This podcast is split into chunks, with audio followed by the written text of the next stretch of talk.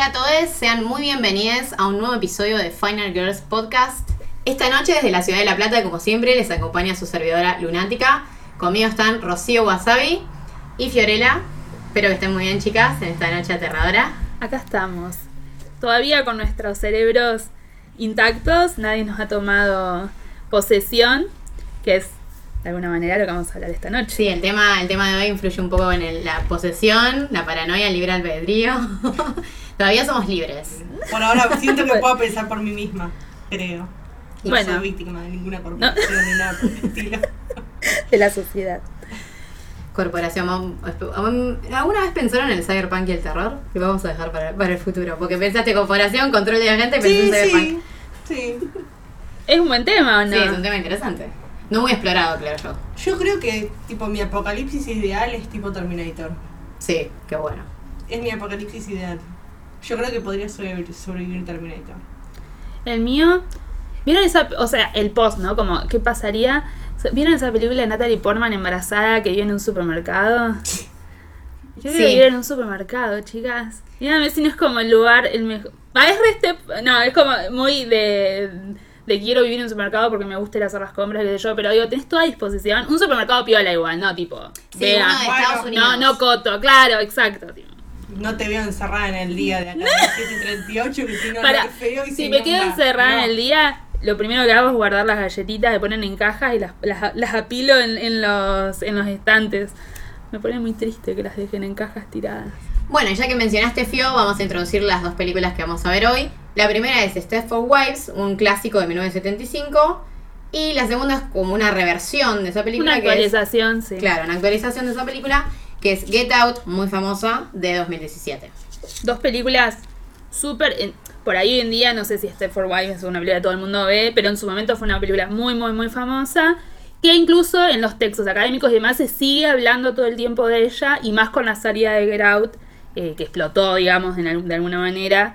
Todo el mundo la hizo, digamos, la lectura que hizo de Get Out fue como eso, una relectura, un, una actualización de lo que había sido esta película. De sí, en cierto sentido Get Out un poco que reivindicó la película que tal vez había quedado un poco en el pasado para lo que es la audiencia general, porque obviamente Stepford Wives siempre fue una peli de culto, que los fans del terror o del cine de thriller de suspenso la conocemos. Sí, la femi- aclaremos también que estamos hablando de la de mil novecientos setenta y cinco y no de la ah, de May sí, de sí, sí, sí.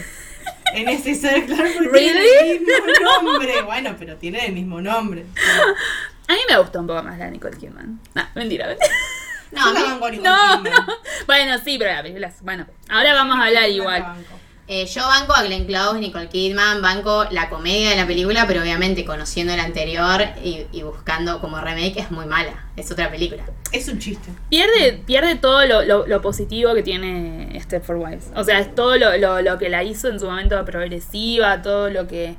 las críticas, todo lo, eso, lo que creaba el horror de la película, o sea, pasó a ser una mera comedia. Sí, una comedia americana diluida y con el humor típico yankee que no... Eh, ¿qué te pasa con el humor típico yankee? El humor típico yankee a mí no me gusta mucho. Así. Bueno, pero eh, esto que, que de lo que hablas de la, de la presión no social fóbica, o que es un término que Stephen King habla mucho, pero que se viene dando en cosas anteriores, que es eso justamente, ¿no? Como cuando la sociedad se te pone, eh, el, el, forma el horror, el horror. Ya no es un horror que viene afuera en cuanto a un monstruo o algo que, ¿no? Como cósmico o sobrenatural. El horror viene de la, del que está al lado tuyo, de tu vecino, en tu familia, en la calle. Sí, es un horror que, que está muy presente actualmente, obviamente no llevado a esta literalidad y este suspenso que manejan las dos películas de hoy, pero sí un poco de la idea de el lavado de cerebro que tenemos todos con algún alguna idea social o sí, el control también de las masas también que existió y existe. Sí, las presencias de las fake news también, o sea, todo. Cambridge Analytica. Mal, es mal. Eso, eso, es eso es social. Un verdadero. Eso es terror social eh, ter- aterrador realmente. Real. Sí. Eh, bueno, tanto Stepford Wives no hace falta traducirlo al título porque ya de por sí es un, una, un neologismo, es, un, una, es una frase que uno la dice y, y ya sabe a qué se refiere. No sé si acá en Argentina es algo que se usa mucho, pero en general vos decís, es una Stepford Wife y sabés que es una mujer sumisa, que está todo el día en la casa limpiando para el marido. Sí, es lo que dirían acá las generaciones anteriores de nuestra abuela, nuestras viejas, cuando dirían una Susanita. Exacto. En ese aspecto. Una Susanita. Eh, Stepford Wife es casi un trope. Es, o sea, uno se volvió tan icónica la película, representó algo tan claro en la sociedad del momento que sí. Claro, incluso que no necesitas ver la película para saber a qué se refiere la, la palabra, digamos. Eh, y Get Out, bueno, es huye, digamos, o, y andate, Uy, salí, sí. ca- salí rajando, oye, ¿no? Como... Oye, rajada acá. Rajada acá. Pero eh, son dos películas, son dos sátiras, que, que está bueno porque la sátira de alguna manera eh, lo que hace justamente es una crítica de un tema en específico, de que una especie de denuncia social...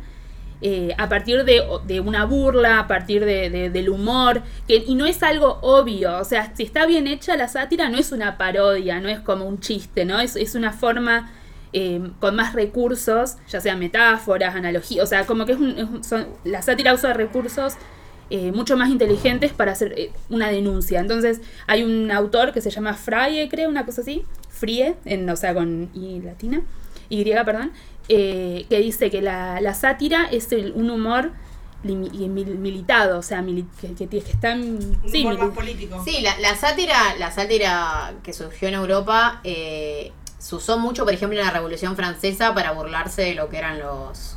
Bueno, la monarquía en su momento, o sea, siempre fue un humor muy político y particularmente la sátira norteamericana, que capaz por eso yo creo que Get Out lo usa, tiene un humor más crudo, porque Stepford Wives es una peli que tiene un humor pero capaz más... subyacente, como que vos te das cuenta que hay una crítica, pero es un humor inteligente, y Get Out a veces como que se pasa, a veces es cruda o negra en el humor, para mí. South Park es una sátira. Sí, sí, South sí, Park tal es una cual. Sátira. Pero bueno, lo, lo que tiene justamente es eso, es la inteligencia de, de poder contarte, a, o sea, hacer una denuncia o contarte sobre un tema, o hacer un, ¿no? Como cuestionar algo, te hacen reflexionar sobre algo, de una manera no obvia, no es una bajada de línea, ningún, ni, ni Stepford Wives ni Get Out son bajadas de línea, o sea, quedan uno, te cuentan historias, ¿no? De, de la ciencia ficción incluso, te usan un género para decir una cosa, pero no tenés a un personaje diciéndote cómo tenés que pensar, o a un personaje diciéndote que está bien o que está mal pensar ni hacer. Eh, creo, personalmente, es la manera en la que para mí el cine, digamos, tiene que estar, por eso eh, son dos películas que me gustan un montón. Por ahí Jordan Peele, el director de Get Out, lo que tiene, o sea, que hizo Get Out y, al, y a los pocos años hizo Us, que es una película que seguramente vayamos a hablar. Eh, a mucha mucha gente le gustó Us, a mí me gustó, pero para mí es una película que se, se que tiende a explicar o sobreexplicar mucho más y de decirte qué pensar mucho más que Get Out. Sí, Get Out es más refinada para mí en ese sí, sentido. Es, sí, Us es muy voltera llegando al final. Porque al el final sí, medio de la caga. Sí, tiene ciertos que están buenísimos. Sí. Y Get Out dentro de su estructura narrativa me parece como un poco más... Es cerradísima. Es bien rígida, sí. O sea, es bien de manual, pero funciona. Es, de, si querés, o sea, decirle como de manual, pero eh, no, no falla, o sea, es como, está selladísima en el sentido de que no, sí, es sí, una película sí. Que hace todo bien, ¿no? Como no... A mí me molesta un poco eso. ¿En serio? Sí, sí, a bueno, mí me molesta. Está bueno. A mí lo que me gusta de Get Out particularmente es que en el momento que salió... No había otra película de terror reciente, digamos, que capte también la sensación que uno tiene en, el, en la paranoia de que sabes que hay algo mal, pero no sabes qué. Sí. Que digamos que Stepford Wives un poco tiene eso, pero sí. Yo creo que Jordan Peele lo capta de una manera que tal vez el público actual, o sea, nosotros lo podemos captar, eh, entender mejor, empatizar mejor. Y para mí la peli tiene un suspenso, o sea, un, un no sé qué está pasando que te atrapa hasta el final, que lo maneja mejor que casi cualquier película moderna de terror. Bueno, entonces llegó el momento de arrancar con nuestra primera película de la noche, que como habíamos adelantado, es Stepford Wives, de mil novecientos setenta y cinco, que es una adaptación de una novela de Ira Levin del mismo nombre. Sí, bastante cortita, creo que tiene menos de trescientas páginas, no me acuerdo. Yo la leí, me gustó mucho, pero la verdad, la leí rápido, eso sí me acuerdo, y yo leo muy despacio. Es una, una novela satírica, como decíamos, ¿no? Tiene el mismo tono que la película, de hecho son muy muy similares, difieren por ahí algunos detalles del final y... Pero en sí, él, él es, digamos, la idea es la misma, todo termina muy, muy similar. Y es un autor que se basó en, digamos, su carrera, la más, o sus libros más conocidos están basados en, en problemáticas de la época sociales en referencia a la mujer, más que nada. Es el autor de El bebé de Rosemary, la película que eh, eh, creo que en el sesenta y ocho, ¿no? sesenta y ocho, sesenta y nueve. No, sesenta es la peli. No, creo no. que es del sesenta y siete. setenta y siete. No, perdón, sesenta es Psycho, sí, tenés razón. sesenta y siete me sesenta y siete. Parece. Eh, y creo que la novela es de un año antes, de hecho. O sea, como que fue una, una adaptación, o sea, fue un boom la novela y enseguida Hollywood se encargó de... de hacer todo rápido los papeles para adaptarla. Sí, en este caso solo hay tres años de diferencia, porque la novela es del setenta y dos. Sí, también fue muy expeditivo todo. Pero bueno, son novelas que pegaron muy bien, fueron, digamos, en, en, en el público. No así, por ahí, la, la El Rey de Rosemary sí. Stepford Wives, como es una película bastante dura en su pensamiento, digamos, eh, o feminista, y una crítica bastante grande... Quizás por eso mismo tuvo una reacción un poco adversa en, en el momento del estreno. Hoy en día está totalmente eh, resignificada y valorada por un montón, digamos, por el movimiento feminista y por un montón de autores, pero en su momento dio mucho que hablar. Incluso muchas feministas de la época no les gustó la película. Sí, de hecho yo lo que estuve viendo es que la crítica del momento la consideró machista. Sí. Que no tiene mucho sentido. A ver, obviamente que ponerse en, en los zapatos de las mujeres de ese momento... Eh, tal vez lo que yo me imagino que pudo no haberles gustado es el final, porque el final de la película es pesimista, digamos, o sea, no es un final en el que la persona oprimida escapa como sería en Get Out, digamos. Claro, sí. Y también estás hablando de una época en donde el happy ending era casi una cosa de manual y esta película justamente no lo tiene. Sí, o sí, sea, totalmente. No tener el happy ending es como muy molesto para la sociedad, sí, norteamericana. Incluso uno se pregunta, digamos, por qué es, es, esta mala lectura de la película, que uno la, la ve y realmente no hay manera que no sea interpretada como una película feminista. Por ahí, lo, digamos, algunas críticas de que, que se hicieron, incluso hoy en día suenan mal, porque, qué sé yo, hubo un, un par de, de, de críticas como... Pauline Kael, que tipo son mujeres muy progresistas, son mujeres, digamos, que son muy respetadas y que tiraban líneas bastante como controversiales, de decir... Ay, pero no todos los hombres son así. O sea, algo medio impensado. Para mí fue un momento justo en, en, en un año en el que la gente estaba medio en otra. Y, y por eso hicieron ese tipo de lecturas. Pero pero bueno, creo que todos los que la vieron saben de qué hablamos cuando decimos que es muy obvio lo que está diciendo. Bueno, como decíamos, ¿no? Ira Levin, el, el, el autor de, del libro, también había escrito, eh, escribió El Bebé de Rosemary, escribió otra, otra película, digo, otro libro que ahora no me acuerdo el nombre. Pero también el, el personaje siempre es una mujer o un grupo de mujeres siendo de alguna manera opre, oprimidas por un hombre. O sea, todo lo, lo que toca es eso, la maternidad, ¿no? El, los miedos de las mujeres, la opresión. Bueno, todas estas temáticas que eran las que, se, las que la segunda ola del feminismo tocaba. O sea, estaban en ese, dentro de ese contexto histórico. Contamos que Stepford Wives, para el que no la vio, que igual estaría bueno, como siempre decimos, que vean las películas antes del podcast, porque nosotros ahondamos mucho y llenamos de spoilers. El análisis no sería posible de otra forma. Eh, bueno, The Stepford Wives nos presenta a Joanna Everhart, que es una joven, es madre de dos hijos, fotógrafa, que se muda junto a su esposo a un pueblo que sería un poco el pueblo idílico de Manual, llamado Stepford, justamente como el del título. Ella no tiene mucho voz y voto en la decisión de por qué nos mudamos. Se mudan porque el hombre de la casa lo decide. Y bueno, ella empieza a sospechar, como también pasa en Get Out, que algo malo está pasando en ese pueblo. Sobre todo porque las amas de casa, las mujeres, no cuestionan ninguna decisión de los maridos y encima son como muy chupamedias de ellos. Como que son súper sumisas. Exacto. Ella empieza a sospechar que se, eh, de algún, no sabe cómo, pero que todas las, las mujeres se están convirtiendo en robots. Esa sería como la idea de la película. Eh, bueno, como decíamos, ¿no? El, el, la película fue, es del setenta y cinco, y, pero en el dos mil cuatro fue adaptada, que es esta, esta película abominable de la que ya hemos hablado, por el director Frank Oz y protagonizada por Nicole Kidman. Y a su vez, digamos, más allá de, de esa, de, de, de la película original y la, y la remake, tuvo varias secuelas. Secuela medio bizarra. Sí, bueno, de, de los de, ochenta. Del ochenta de The Revenge of the Stepford Wives. Sí, donde las mujeres se va, se se, ven, se vienen a vengar, sí, ¿no? Se vienen a vengar. El, el, el sueño del ama de casa. Eh, pero esa fue producida para televisión, no para cine. ¿Y la tercera también o no? Va. ¿La dos mil cuatro? No, Ay, la que le sigue. La que le sigue ah, la que le sigue que es The Stepford Children. Claro. O sea, sí, pasamos, ¿no? De los, los la esposa... Los, los maridos, la venganza, y luego los hijos, que no sé qué. Y eh, después, en el noventa y seis, hubo una tercera secuela llamada The Stepford, adivinen, Grandchildren. No, bueno, wrong. You're wrong. No, no. De Stepford Husbands, los maridos ah. de Stepford. Bueno, pobres hombres, ¿no? Eso, o sea, porque la mujer tiene una, una venganza, los nenes también, y porque ellos no, ¿no? Pero, bueno. ¿Y acá los husbands eran robots o nada que ver? Claro, no lo mismo que ah. las mujeres, pero bueno, nosotros también somos robots a veces y controlados por las mujeres. Y bueno, y salió la del, no, la del noventa y seis.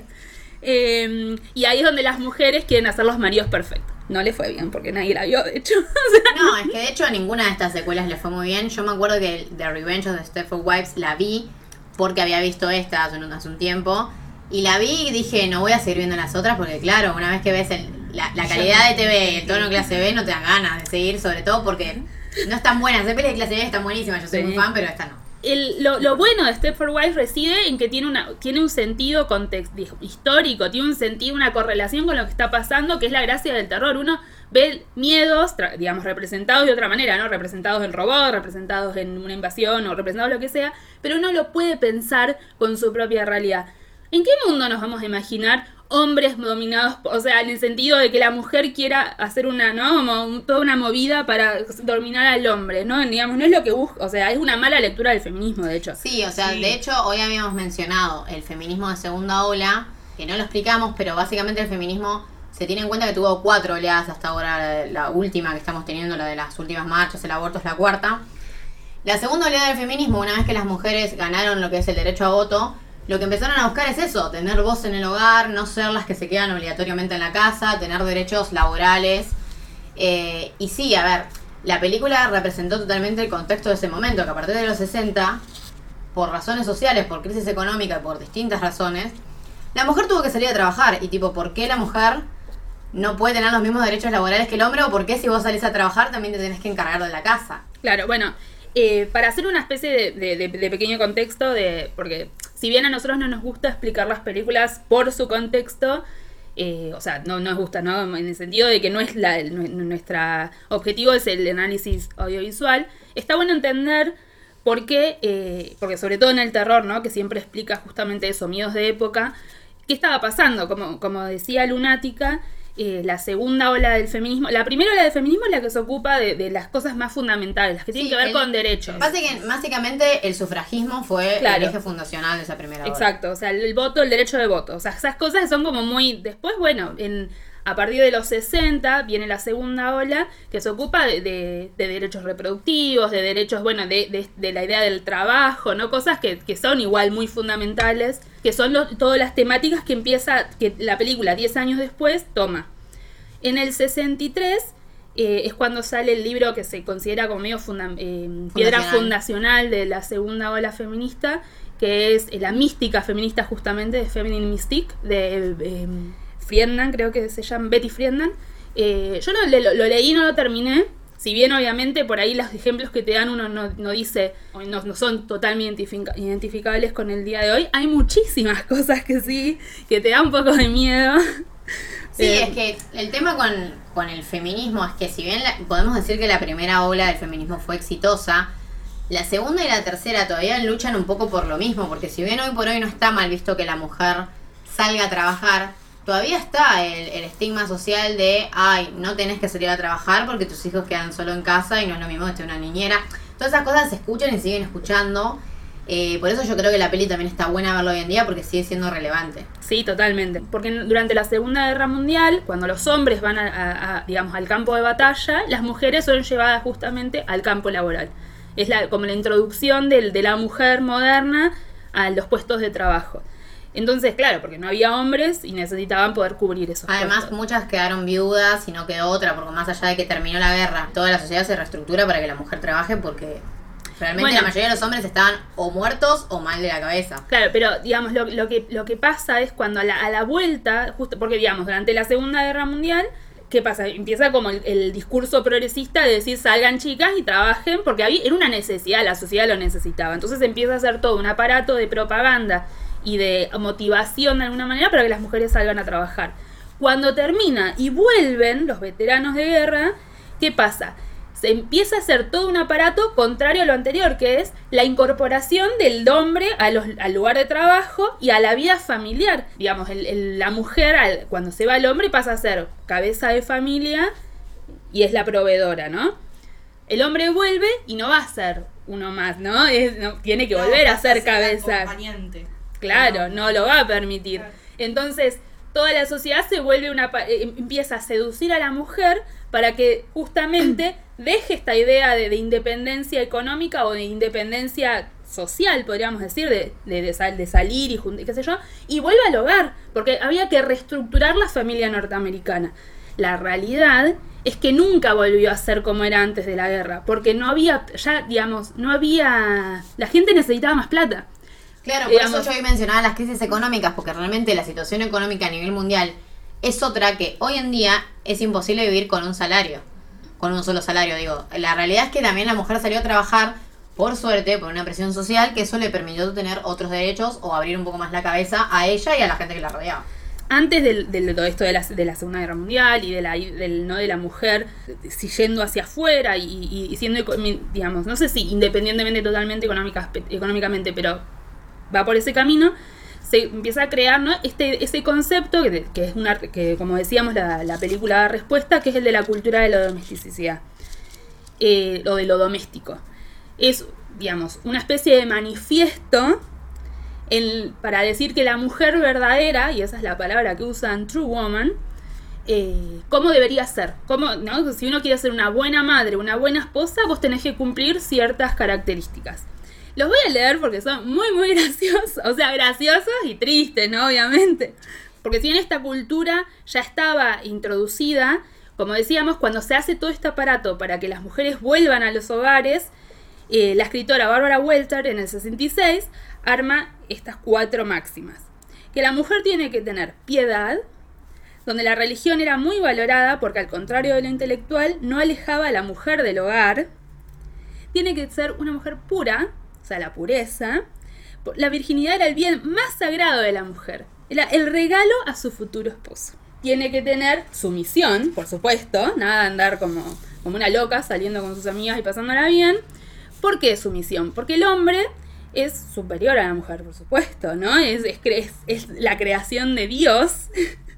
Y entonces la mujer no puede, de alguna manera, ir en contra de la representación de Dios en la tierra, ¿no? Por algo siempre lo vemos como un hombre. Entonces tenía que ser sumisa. Nosotros somos una costilla para esta gente, no olvidemos. Exacto, chicas, no somos más que eso. Y la cuarta, eh, para hacer, a ver si las cumplen ustedes, chicas, ¿eh?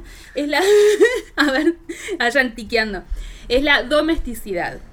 Eh, que la, es la idea de que la mujer es la cabe, digamos, el corazón del hogar y es la que tiene que armar este refugio ideal y hermoso y calentito para sus hijos y el esposo. Entonces la mujer no puede andar en la calle, tiene que quedarse en su casa. Y esto de fondo existe en la sociedad y todavía se cree en muchos sectores sociales que la mujer se tiene que quedar en la casa. O sea, yo vengo de familia de campo y en mi familia todavía existe, o sea, mi generación de arriba, o sea, no, no es que mi, mi bisabuela, no. Por más que tengas diez títulos, ¿eh? Vos estudiaste, vos estudiaste. Una vez que tuviste el hijo, te quedás en tu casa. Bueno, por eso toda esa idea de, no sé, ¿vas a viajar sola? No, muy peligroso, mejor quédate en tu casa, ¿no? Como, ¿vas a salir hasta ahora? Es cierto, los peligros existen, pero de última, ¿no? Esto de enseñemos al hombre a no violar y no a la mujer a no ser violada, ¿no? O sea, la sociedad tendría que estar armando otra, otra especie de... Sí, pero la sociedad tiene también una bajada justamente católica, apostólica, romana, muy fuerte. Digo, todas las respuestas o todas, digamos, eso, no viajes sola porque es peligroso, o este quédate en tu casa porque pobrecito, porque son como cuestiones de culpa también, viste, la bendita culpa católica. O sea, todo el arte, todo está súper estilizado, es como pura y perfecta, sí, justamente, sí, sí. Que, por ejemplo, bueno, a mí me, yo soy muy panca, a mí me saca el bocho. Como que yo me, por ejemplo, yo me siento como encerrada, justamente, que me parece que esa es una de las ideas de las escenas del supermercado que tienen este Four Wise. Sí, de la, la, encierro, la, el, el sí, encierro, del agobio, sí, por supuesto. El encierro entre carritos, entre gente, saludarse y demás. Es como que una presión social tremenda, o sea, porque que viene de arriba. Es decir, bueno, tenés que charlar, ser bueno con tu vecina. La película le da un montón de atención al detalle de todas las escenas. Todas las escenas tienen un ritmo que es lento, pero que en, está bueno porque muestra justamente estas cosas, o sea, a, a la escena es el que el marido se prepara un whisky y empieza a caminar por la casa hasta que ella aparece y le pega. Eh, va todo como muy en detalle, cómo es la, la costumbre de él, de cómo se sienta, cómo, o cuando te muestran cómo se siente un hombre, cómo se siente una mujer. Me parece que la película, además de tener esa aura de opresión, de que vos te sentís ahí como que viene de arriba, la, eh, la ordenanza de tenés que ir al supermercado y saludar a todos, tiene un clima que con ese ritmo genera esa ansiedad y también muestra ese detalle de cómo se sí, maneja la idea de la delicadeza femenina este, llevada desde el lado cinematográfico, mostrada desde la cama, como eh. la mujer tiene que ser delicada, suave, perfecta, y bueno, cómo mostramos eso. Es que ahí está la sátira. En términos de planos y en términos de fotografía. ¿Sí? ¿Sí? Ahí está la sátira, porque esta cultura de la domesticidad justamente decía eso: la mujer tiene una, un deber ser, tiene que ser de determinada manera para ser femenina. Está pensada justamente en vos no tenés que salir a trabajar o hacer actividades que, no sé, per, digamos, que te puedan quitar lo femenino, lo atractivo. O sea, la idea de no tener marido, de no tener una, ¿no? Como es como aterradora. Entonces, ¿qué le gusta al hombre? La película, cuando ellos llegan a esta, a esta ciudad de Stepford, enseguida el marido de Joanna, Walter, eh, se va, va a unirse a un club o a una asociación que es justamente la, la asociación de los hombres de Stepford, ¿no? Esta idea, que es rara también, por lo general los hombres no se congregan, las que, los que siempre tuvieron que congregarse para poder adquirir derechos o, o tener una hermandad para poder eh, justamente protegerse fueron las mujeres o las minorías. Los hombres no necesitan eso y sin embargo en Stepford los hombres tienen una asociación. Y eso ya igual el... yo lo que creo, perdón que te interrumpa, pero el tema que refleja para mí es la idea del club de hombres, que todavía existe en Buenos Aires y en La Plata hay uno. El club, la figura del club es un club siempre de hombres al que no se pueden asociar mujeres. Que creo que, más no, no creo que se asocien por un tema de derechos o demás, que obviamente no lo hacen, sino que creo que está mostrando espacios que existieron y todavía existen, de hombres que lo hacen como para hacer cosas de hombres. Hay una escena en la película que dice, ¿y qué harán nuestros maridos ahí? Y they watch dirty movies, como diciendo, claro, miran sí. porno. Bueno, pero bueno, si fuese eso, eso es inofensivo en el sentido de que no, digamos, no hay una verdadera organización que pueda... Lo, lo que está pasando en Stepford es que la, esa organización sí está, está, está siendo Pasa activo que, para... Claro, a ver, es inofensivo en lo que pueden hacerle a la sociedad, pero no es inofensivo porque la idea separatista de los géneros no, y de perpetuar... Claro. Al hombre que se junta solo con hombres, lo único que perpetúa es machismo y hasta violencia de género y otro montón de cosas que hoy en día suceden. Que por suerte uno, a ver, en el pasado los grupos de amigos eran, vos podés tener amigas, si sos mujer no podés tener amigos. Claro. Si sos hombre vos tenés amigos y si te relacionás con una mujer es amante o esposa, no es otra cosa. Bueno, esto a Joanna, digamos la protagonista de Stepford Wives, le, le, enseguida le, le suena una alarma. Que es... Digamos, en, es una mujer muy progresista, es una, una mujer que tiene un, un, una vocación, es una fotógrafa. Ella, digamos, irse de la ciudad le genera un malestar. Eh, ella quiere estar en el ruido, en, en, la, en los lugares para socializar, quiere estar en la, donde está la vida y la llevan a este lugar. El marido de repente le dice, en el que se siente muy atrapada y sola, porque justamente llega y se da cuenta de que todas las mujeres están totalmente abocadas a las tareas domésticas y al cuidado de los hijos y no tienen... Eh, momentos de esparcimiento con otras mujeres. Por supuesto, o sea, la, la idea de separar hombres y mujeres nunca es positiva y sobre todo, digamos, la exageración está puesta en esta idea de que la mujer es muy eh, débil o es, o no, como que no, no tiene el mismo nivel que el hombre para justamente ser un par.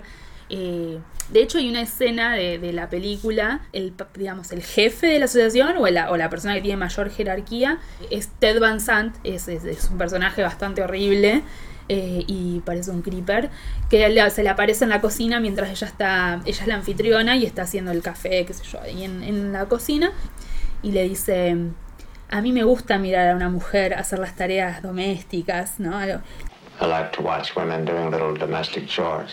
You came to the right town. De hecho, en Estados Unidos, para, que, para seducir a la mujer a que vuelva al hogar, se empezaron a armar aparatos en las universidades donde había materias para poder just, eh, para ser una buena esposa. No, no era que se llamaba como buena esposa uno, buena esposa dos, pero se empezó como de apoyo. Las mujeres trabajaban, de hecho, para pagarles la carrera universitaria de sus maridos, y con la idea de que después el marido salía a trabajar y ellas volvían a su casa. El tema justamente fue que cuando... digamos, se la, termina la Segunda Guerra Mundial, la, la, el consumismo creció muchísimo por la prosperidad económica. Estados Unidos de repente tuvo un boom enorme económico, se empezaron a armar, eh, la tecnología empezó a estar en pos de, de, del hogar y la mujer, ¿no? Como para que la mujer se deje de sentir delegada, ¿no? Como fuera de, de la sociedad y sin importancia. Empezaron a, a todos estos electrodomésticos, a lavarropas, ¿no? Todas estas cosas para que ellas se sientan de alguna manera, no, mirá, soy moderna, tengo todo. Y en realidad siempre era para que esté encerrada en la casa y no haga nada.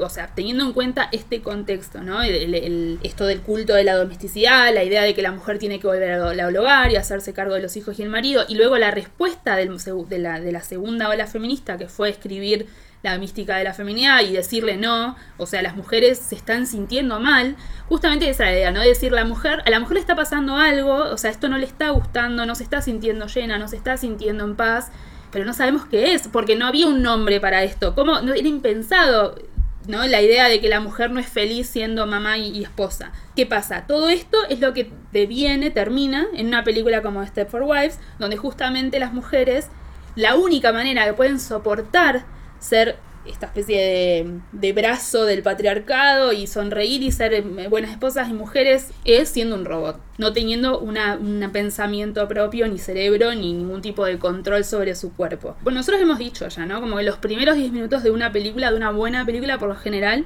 ya te están contando lo que va a pasar, ya te están contando cuál es su idea seminal, la, la, lo más importante a lo que se va a abocar. Y es justamente cuando empieza, la, la, digamos que nosotros vemos, lo primero que vemos al personaje de Joanna, sobreencuadradísima por todos los marcos de la casa. Eso está muy, muy bueno. Eh, ella está a lo lejos, en la ventana, mirando la ciudad como una especie de, de nostalgia. Nosotros no sabemos todavía que ella se va a mudar, pero la casa se ve vacía. Ella mira por la ventana y, a, y está encerrada por el marco de la casa, de la puerta del baño, perdón. El marco, o de una habitación, el marco de otra habitación. Y recién ahí la, digamos, la cámara enfocándola. Y eso se va a repetir durante toda la película. Ella está todo el tiempo eh, oprimida por, por marcos, por hombres. Todo el tiempo siempre estamos puestos del lado del hombre justamente para verla a ella en una posición de encierro, de no poder escapar. Eh, entonces a vos desde el comienzo la película ya te está diciendo, esta es una mujer que está oprimida, ¿no? Que eso es lo que decíamos, ¿no? De la idea de que no, para decirte esta es una mujer oprimida, utiliza parte del lenguaje y no te dice a alguien, ay, pobre, las mujeres están oprimidas. O sea, esto, eso está, eso es algo muy, no sé, es como Haneke cuando eh, en Funny Games te explica, mira la cámara y te empieza a explicar toda la película, ¿no? Te dice, esta es la idea, esta es la bajada de línea, qué sé yo. Bueno, acá no, acá te lo muestra con un simple sobreencuadre. Eh, y después la vemos saliendo de la casa, subiéndose al auto. Y en un momento la vemos con la cámara, cuando ya se están subiendo al auto para irse de Nueva York, la vemos con la cámara, que es su instrumento de, de, de trabajo, es como su, lo que de alguna manera es su símbolo de, de independencia del marido. Además es su punto de vista. Exacto, sí, sí. Es, o sea, ella todo su, digamos, su pensamiento lo refleja a través del lente de la cámara. Tal es cual, ojo. Tal cual. Sí, sí. No es para nada accidental que sea una fotógrafa, que es lo que después vamos a ver en Get Out. Este, el personaje de Chris, que también es un fotógrafo, ¿no? La importancia de que tengan un, un saying, como dicen en inglés, un, una voz, una, ¿no? Un punto de vista. Eh, en el que ella está, se están por subir al auto, están los nenes, está el perro, el perrito chiquitito, y el marido todavía no está, pero eh, se están ya por ir. Y ella ve pasar a un hombre que lleva una mujer, eh, una mujer, un maniquí de una mujer en brazos. Y enseguida lo primero que ella, su, su primer, de alguna manera, instinto es ir y sacar una foto. Y cuando va a sacar la foto, o sea, cuando viene el marido, le dicen a los nenes, mirá papá, ¿no? Una mujer desnuda, en, que lo lleva un hombre, qué sé yo. Y el marido, como escandalizado, eh, ay bueno, y por eso, es una, esta es una de las razones por las que nos vamos de la ciudad, ¿no? Como que la, la idea de que él va a controlar, de alguna manera, lo que cómo la, la, los hijos van a ver a una mujer, básicamente, porque... Digamos, la mujer, de, es como lo de ahora, ¿no? Que decimos que la teta que, que es aceptada es la que vende y no, ¿no? Porque nosotros tetas vemos por todos lados, pero no está bien verla de la marcha. Entonces, la mujer desnuda pasando por la calle, eso no está bien verlo. No está bien ver el pezón, porque las redes sociales censuran el pezón y se censura el pezón. Una mujer puede salir con un escote que se le vea media teta, pero si se ve el pezón está mal. El pezón. Hay que aclararlo porque es eso. El pezón. Un gran drama. Pero bueno, de alguna manera te está diciendo eso. El hombre es el que va a controlar lo que pueden sus hijos y su mujer ver. Parece un poco exagerado, para digamos, pero es... No, y también es una analogía al final. O sea, mirá el hombre cómo lleva el maniquí y ella termina siendo un maniquí. Bueno, ella no. Sí, bueno. No, sí, de hecho tiene como un, un, un diálogo horrible y es re triste, ¿no? Cuando ella le dice, no, se va a parecer a mí, va, va a hablar como yo, va, pero no voy a ser yo. O sea, no, no es, no es lo mismo, como en un intento desesperado de que entienda de there'll be somebody with my name and she'll cook and clean like crazy, but she won't take pictures and she won't be me.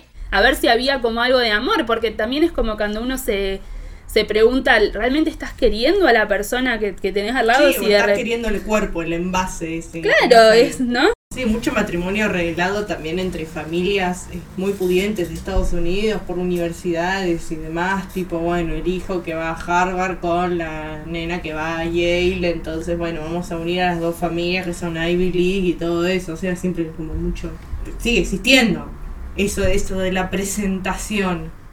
Sí, sí, tal cual. De eso, eso, Grau tiene mucho de eso también, de la idea, ¿no? De, de, de la presentación, o de cómo de expones, ¿no? el, el cuerpo de una persona como una especie de, de algo para elegir, ¿no? Como para, para ver qué es lo cual es cual que me, me gusta. Como si fuese, o... claro, como si fuese una, este, una especie de match ideal. Se ve bien en la foto que estén juntos como pareja, como una cosa así. Tal cual. Porque por lo general eso recae en la mujer, ¿no? Como la, la, oh. lo, el, como es lo suficientemente linda, o se ve, por no importa la cabeza, ¿no? Como por eso, o sea, puede ser un robot total mientras se vea linda y... y haga las cosas de la casa. Pero bueno, Stepford Wives es una película también que tiene muchísimos eh, tropes, ¿no? Del, en español, ¿cuál sería? Pero, tropos. Tropos, tropos de, de lo, del gótico, de, del, del género gótico. Tiene la casa, la casa de la asociación de hombres, es una especie de, de castillo gótico, que siempre encima lo vemos en la oscuridad y con un rayo, de, de, con una luna muy brillante de fondo. Eh, tenemos al marido que está escondiendo algo, a la mujer que tiene que descubrir un secreto. Eh, también fue un año... o una, mejor dicho, una década de muchísimos textos eh, que trabajan eh, lo gótico, que trabajan esto de la mujer encerrada y la mujer, eh, otros libros. Después en, la, en las redes nosotros vamos a dejar algunas recomendaciones de, de películas y de libros, sobre todo, que están bastante buenos, eh, que respecto al, al tema de, de la mujer y del urbano y del suburbio, sobre todo, que eso es muy interesante. Sí, aclaremos un poco que suburbio es la parte cheta.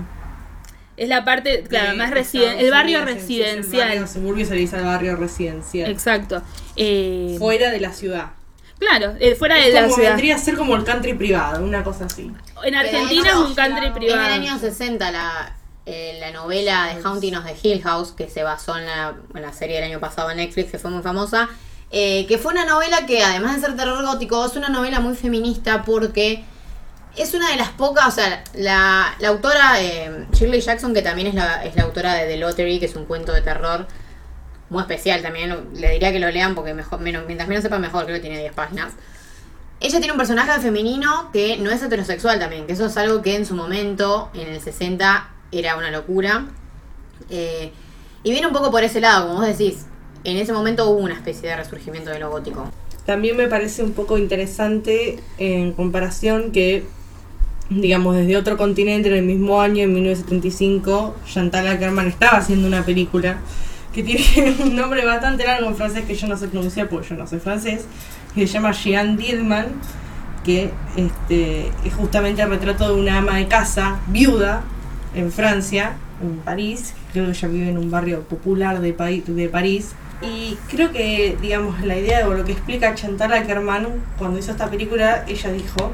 que digamos, este no quiero poner palabras, digo, Chantal Akerman en mi boca porque yo no soy Chantal Akerman. No, bueno, pero parafraseando. Parafraseándola, de que no se tiene idea acerca de todas las cosas que una mujer hace en la casa. Entonces por eso ella siempre desde una óptica un poco más documental muestra que, digamos, esta mujer además de hacer todas esas cosas tiene una vida sexual, puede ser soltera y vivir, digamos, es viuda pero vive igual. Digamos, me parece como que justamente una visión muy opuesta, digamos, desde otro género a Stepford Wives, digamos, y en otro continente, en otro país, en la misma época, porque justo también es de mil novecientos setenta y cinco. Sí, o sea, esta película es muy en, en, en el contexto norteamericano en cuanto a que se estaba, todo esto se estaba dando. Eh, es como, como la idea de Chantal Akerman es un poco un poco más progresista progresista sí. Y más revolucionaria, o sea, es como que es una lucha un poco más ganada, De hecho, como decíamos cuando, cuando hace un rato nombrábamos que había mucha literatura que hablaba al respecto, ¿no? Y esta idea de, de, de, de la casa y del lugar donde la mujer pasa tantas horas y, y que era, se empezó a hacer como muy común en la época, en Estados Unidos sobre todo. Uno de los libros, eh, que es que digamos que es como muy importante, eh, es el The Crack in the Picture Windows, que, que es del, setenta, del cincuenta y siete más o menos, eh, pero que bueno, ya viene con todo esto de John Keats, que eh, justamente habla de cómo la casa, eh, los personajes empiezan a sentir que se les, que se les vuelve en contra, o como este, este espacio en el que uno pasa tantas horas y, y se empieza como medio a volver, con, ¿no? Medio loco, o no sé si loco, pero empezás como a... Sí, desde el lado, por ejemplo, de la óptica de Chantal Ackerman se lo ve más como un agobio. Eso, exacto, o sea, pero el agobio te puede llevar como a, no sé, a ver cosas. En la rutina, bueno, justo al personaje después le van pasando cosas que la sacan un poco de esa rutina tediosa, digamos, de bueno, me levanto, me hago el desayuno, te llevo al pibe al colegio, qué sé yo.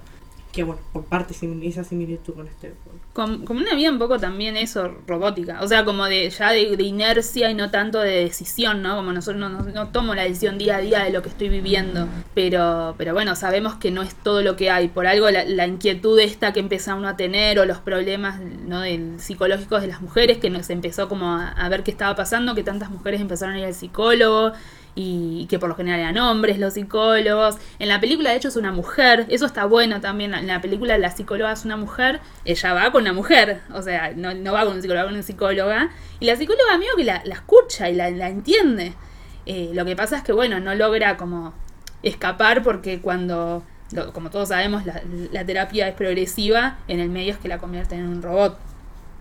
Pero algo muy interesante, por esto que vos decías por ahí de, de, de que uno no, no suele darse cuenta de esto, que de todo lo que vive una mujer, o no, como esto de, como, lo que vos contabas de la directora y su película, también es porque todo, por lo general, todos los relatos están contados desde un punto de vista del hombre, ¿no? Como de escritores masculinos o directores también hombres, y por lo general cuando es una mujer la que cuenta la historia, se empiezan a ver otras otras miradas, o se empiezan a poner sobre la mesa otros temas que, digamos, de, es justamente, bueno, uno de los de un artículo muy importante que habló de esta película es de Cyborg Mystique, o sea, haciendo referencia al, al de Betty Friedan, que es el de la mística femenina, en el que justamente habla del male gaze, el, el ¿qué sería? El male sería como la, la, mira, mirada, la, mirada, la mirada del, del hombre, la mirada del hombre, exacto.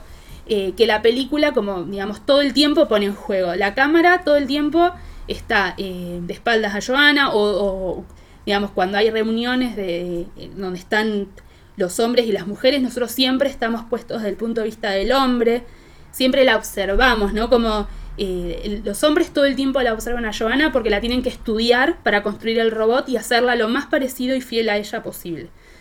Y nosotros somos puestos en, esta, en este punto de vista para ser un hombre más en la película. Y es una crítica también. Eh, no está eh, no está puesto para que nosotros naturalicemos la situación y nos sintamos un, uno de ellos para poder entender, empatizar con ellos, sino justamente para que sea, lo que está pasando es tan obvio y exagerado y horrible que todo el tiempo en, en es, estando en esos en esos zapatos es, es donde está la reflexión de alguna manera. No la ves a ella tanto como víctima, sino a ellos como villanos. Ella, por supuesto, es una víctima, pero lo que ellos hacen es tan horrible que bueno, o sea, no, no, no hay manera que uno no, no, no, eso no esté de alguna manera expuesto. Porque incluso ella es peligrosísima en el sentido de que es una fotógrafa, tiene una, un lente, o sea, ya la, la realidad la observa. Hay un, después vamos a dejar en las redes seguramente un ensayo de Susan Sontag que es sobre la fotografía, que justamente habla de la importancia, ¿no? Del, de que sacar una foto, ¿qué significa, no? Tomar. A ver, la fotografía fue como, o sea, justamente eso, hizo un cambio de paradigma en la ficción e introdujo lo que es el posmodernismo, porque antes los narradores eran omniscientes, o era todo... Cambió el cine, cambió la literatura, cambió el teatro, cambió todo, la fotografía. Una, una nueva forma de narrar. Entonces está bueno que la película lo lleve justamente a lo que es la visión personal de una mujer en un mundo dominado por hombres. Una visión que les va a molestar, les molesta, y ya yendo para el final, un final muy muy triste en el que ella... Bueno, ya descubrió toda eh, toda esta intención de los hombres de Stepford, que es volver unos robots, a las, a las mujeres volvernos unos robots perfectos para, según sus estándares de lo que es una mujer perfecta. Ella entra en, este, en, en esta mansión, que es la asociación de hombres, porque encima ella entra porque escucha el sonido de sus hijos, ¿no? Esta idea de la maternidad, de que una mujer, es un el, los hijos son un sacrificio, que ella va y deja la vida básicamente por sus hijos. Eh, ella sube las escaleras en, en esta especie de falsa ascensión del, as, ascensión, ¿sí? del héroe, en el que uno piensa, bueno, va a lograr redimir, ¿no? va, a vol- va a lograr salvarse, va a, a, a lograr desenmascarar a los hombres y vivir para siempre feliz. Bueno, no, se enfrenta a Ted Van Sant, que es el que el creeper que antes le había dicho esto de que le gusta mirar a las mujeres haciendo las tareas domésticas, y se va a encontrar con ella misma, o sea, con el robot que, la, que, que es ella, sentado en la habitación, que es una réplica de la habitación de su casa, y los ojos de ella van a ser completamente negros, ¿no? Ya no va a tener más una mirada. Ella deja, no, no deja solamente la vida, no deja solamente su voluntad o, o su cerebro, deja su mirada, que era lo más preciado que ella tenía, la capacidad de poder ver, la capacidad de poder reflexionar sobre lo que lo, la rodea, que es lo que la lleva a alguna... Es, como, es justamente la característica que tiene el personaje para poder lograr desenmascararlos. Ningún otro que, en, personaje en la... en toda la película se da cuenta. Solo ella y una y su amiga Bobby, que es, va a ser como su, su compañera, pero que es convertida mucho antes que, que Joanna, eh, son las que tienen la capacidad de ver más allá de lo que les, les está mostrando la pantalla de, de esta vida perfecta. Y bueno, y el final es como eso, muy, muy triste y gótico. Para sacarle un poco de tristeza voy a hacer una pequeña recomendación acerca de encontrarse con uno mismo. Y es... la nueva serie de Netflix de Paul Rudd. Chicos, vean Living With Yourself con Paul Rudd, que se acerca justamente a encontrarse con uno mismo, y es un sci-fi muy divertido de veinte Pero el minutos. Hombre se puede encontrar consigo mismo. Y no, no. no o sea, ¿qué es mejor que un Paul Rudd? Dos Paul Rudd al mismo tiempo. Créeme. Pero anoten, para sacarle, anoten, anoten. Para sacarle un poco de seriedad, tan final tan triste. Sí, es horrible el es... final, es tristísimo. Es, no, no tenés ningún tipo de... Pero muchas novelas, series, eh, películas feministas tienen un final pesimista, pero porque realmente la lucha sigue. Yo lo veo así. La verdad, a mí no me puso triste, eh, pero me pareció un final correcto porque para hacer pensar en la época. Yo creo que a alguien que lo veía en la época se le explotaba la cabeza con esta película. No, sí, sí, es que es, para, digo, es súper controversial para la época, para mí. Pensar ese final. Es buenísimo. Está súper bien. O sea, es el final que te tiene que hacer pensar algo. Es el final que... en esa época se necesitaba, y creo que hoy en día también. Por supuesto, pero no deja de ser súper triste. No deja de, de, de, de ser un llamado de atención justamente a esto. De que la, lo que la película plantea, si bien se podrá decir exagerado, y hoy se ríe, ¿no? Como, ah, mirá que nos van a controlar las mentes, los robots y qué sé yo. La, de alguna manera, la mujer sigue siendo controlada por la sociedad a través de la objetivación de su cuerpo, a partir, ¿no? de, a partir de cosas mucho más sutiles que un robot. Pero muchas cosas te hacen cada mañana levantarte y que ponerte, que pensar, que decir. Es una lucha constante, eso podemos decir, ¿no? Como que estamos mucho más despiertas y mucho más a la alerta. Pero bueno, Joanna también estaba a la alerta, ¿no? Como que hay muchas cosas que, que se pueden plantear, y por eso yo creo que la película la miran hoy y funciona sí. exactamente igual sí. que, en el, que en el setenta y cinco. Pero bueno, Get Out, que es la película de la que vamos a hablar ahora, eh, del dos mil diecisiete. Dirigida por Jordan Peele. Una, la, que es el que después, bueno, un año, dos años después, una especie de presentador, ¿no? Hizo el, el papel de Rod Serling en la nueva Twilight Zone. Uh-huh. Que Get Out y Stepford Wives son dos películas muy Twilight Zone, de, sí. de, de nuestro género, uno de nuestros géneros favoritos, ¿no? Películas Twilight Zone. Eh, de hecho, tiene una escena que es muy, la, el, cuando está frente a un televisor, te hace acordar al, a la intro de una de las, de las eras de Twilight Zone. Eh...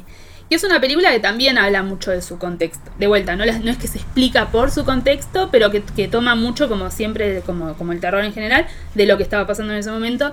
Se la suele tildar como una película en respuesta al gobierno de Trump. No se escribió durante el gobierno de Trump, se escribió durante la gobernación de Obama, donde la, la gente en Estados Unidos estaba muy... No, con el yo no soy racista, yo voté a Obama, ¿no? Es como el... Es el sí, racismo es más el, racista. Claro, es como, no, yo tengo un amigo gay, entonces no discrimino. ¿eh? Es, es ese claro, tipo de...